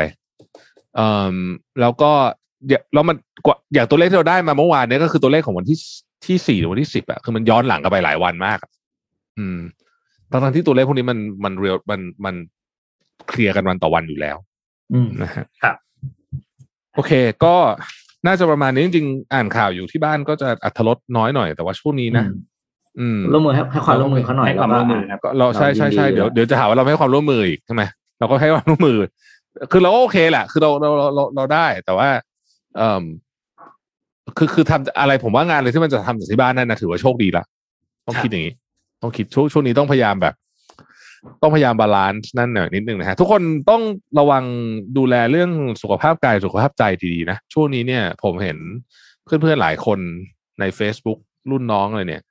คือจิตตกมากนะหลายคนนี่หนักเลยหลายคนนี่คืออาการหนักมาก แล้วก็เอ่อช่วงนี้เนี่ยก็ไม่ค่อยมีใครอยากจะไปพูดจริง คุณหมอ จิตแพทย์เองที่โรงพยาบาลเองหลายคนก็ไม่กล้าไปหาช่วงนี้เพราะกลัวโควิด คือมันมันวนๆอยู่อย่างเงี้ยนะแต่ว่าเราก็มีออนไลน์ก็มีนะของของของประเทศไทยเราก็มี service ออนไลน์ใช่ไหมครับมีหลายหลายหลายที่อยู่เหมือนกันนะครับ ก็เอ่อลองไปใช้บริการดูได้ถ้ารู้สึกว่าไม่ไหวจริงคือคือการไปหาจิตแพทย์เนี่ยไม่อยากให้ทุกคนเข้าใจว่ามันช่วยได้เยอะมากๆจริงๆนะๆอืมเราเราจะเข้าใจตัวเองมากขึ้นเยอะ แล้วรวมถึงเรื่องของอาการป่วยเรื่องของอะไรเนี่ยทุกอย่างเป็นเรื่องที่สามารถ รักษาได้แล้วก็เป็นกำลังใจให้ทุกคน อยากจะเป็นอยากให้ทุกคนจับมือกันอะ ให้กำลังใจกันทุก ๆ คน เพราะว่าช่วงเวลานี้มันยากจริงครับ อืม ช่วงเวลานี้ยากจริงนะคครรับบถ้วนไหมครับ วันนี้ ครบถ้วนครับพอได้อ่าอืมอะวันนี้ครบถ้วนนะครับ ขอบคุณสปอนเซอร์ครับ ขอบคุณทอกาเดโรทามนะครับ ผู้แทนจำหน่ายนาฬิกาโอริสอย่างเป็นทางการที่ให้การสนับสนุน MDR มา อย่างดีเสมอมาเลยนะครับ ช่วงเวลาตอนนี้เนี่ยแม้ว่างานที่สยามพารากอนเขาจะต้องหยุดไปชั่วคราว แต่ว่า Oris เนี่ยเขามีเว็บไซต์ครับ คือ Oris Online Pop Up Store ครับ เว็บไซต์ tocadero.time.com นะครับ สามารถเข้าไปรับชมคอลเลกชันนาฬิกาใหม่ๆ ของ Oris ได้เลย และที่สำคัญคือได้ดีลที่อยู่ในราคาที่ดีแบบที่คุณไปซื้อที่งาน Watch Expo ที่สยามพารากอนเลยนะครับ ก็เข้าไปดูในเว็บไซต์นี้ได้จนถึงวันที่ 31 กรกฎาคมนี้เลย นะครับก็ใครสนใจนาฬิกาใหม่ๆ สนใจนาฬิกาสวยก็ลองฝาก Oris ไว้ด้วยนะครับขอบคุณ SCB นะครับผู้สนับสนุนแสนใจดีของเรานะครับอยู่กับเรามาอย่างยาวนานก็ขอให้อยู่กับเราต่อไปนะครับ Oris กับ SCB แล้วก็รวมถึงผู้สนับสนุนคนสุดท้ายก็คือดีน่ากาบ้านะครับหลายๆคนอาจจะเห็นนะอยู่ในเฟรมของเรานะครับดีน่ากาบ้าทุกคนจะมี placement อยู่เห็นของพี่แท็บไหมเอ่ยของพี่แท็บอยู่ไกลจัดแทบกินหมดแล้ว ครับผม ก็ขอบคุณดีน่ากาบ้ามากนะครับนมถั่วเหลืองจมูกข้าวญี่ปุ่นเลือกสมองดีจำเก่งขึ้นได้อีกดื่มดีน่ากาบ้าทุกวันนะครับแล้วก็ขอบคุณท่านผู้ฟังทุกท่านด้วยนะครับที่รับฟัง Mission Daily Report ในทุกๆเช้านะครับ ก็จะหาข่าวหาเรื่องเล่ามาเล่าให้เป็นสาระตอนเช้ากับทุกๆ คนตอนเช้าในทุกๆวันครับ วันนี้เราสามคนลาไปก่อนครับ แล้วพบกันใหม่อีกครั้งนึงในวันพรุ่งนี้ครับ สวัสดีครับ Mission Daily Report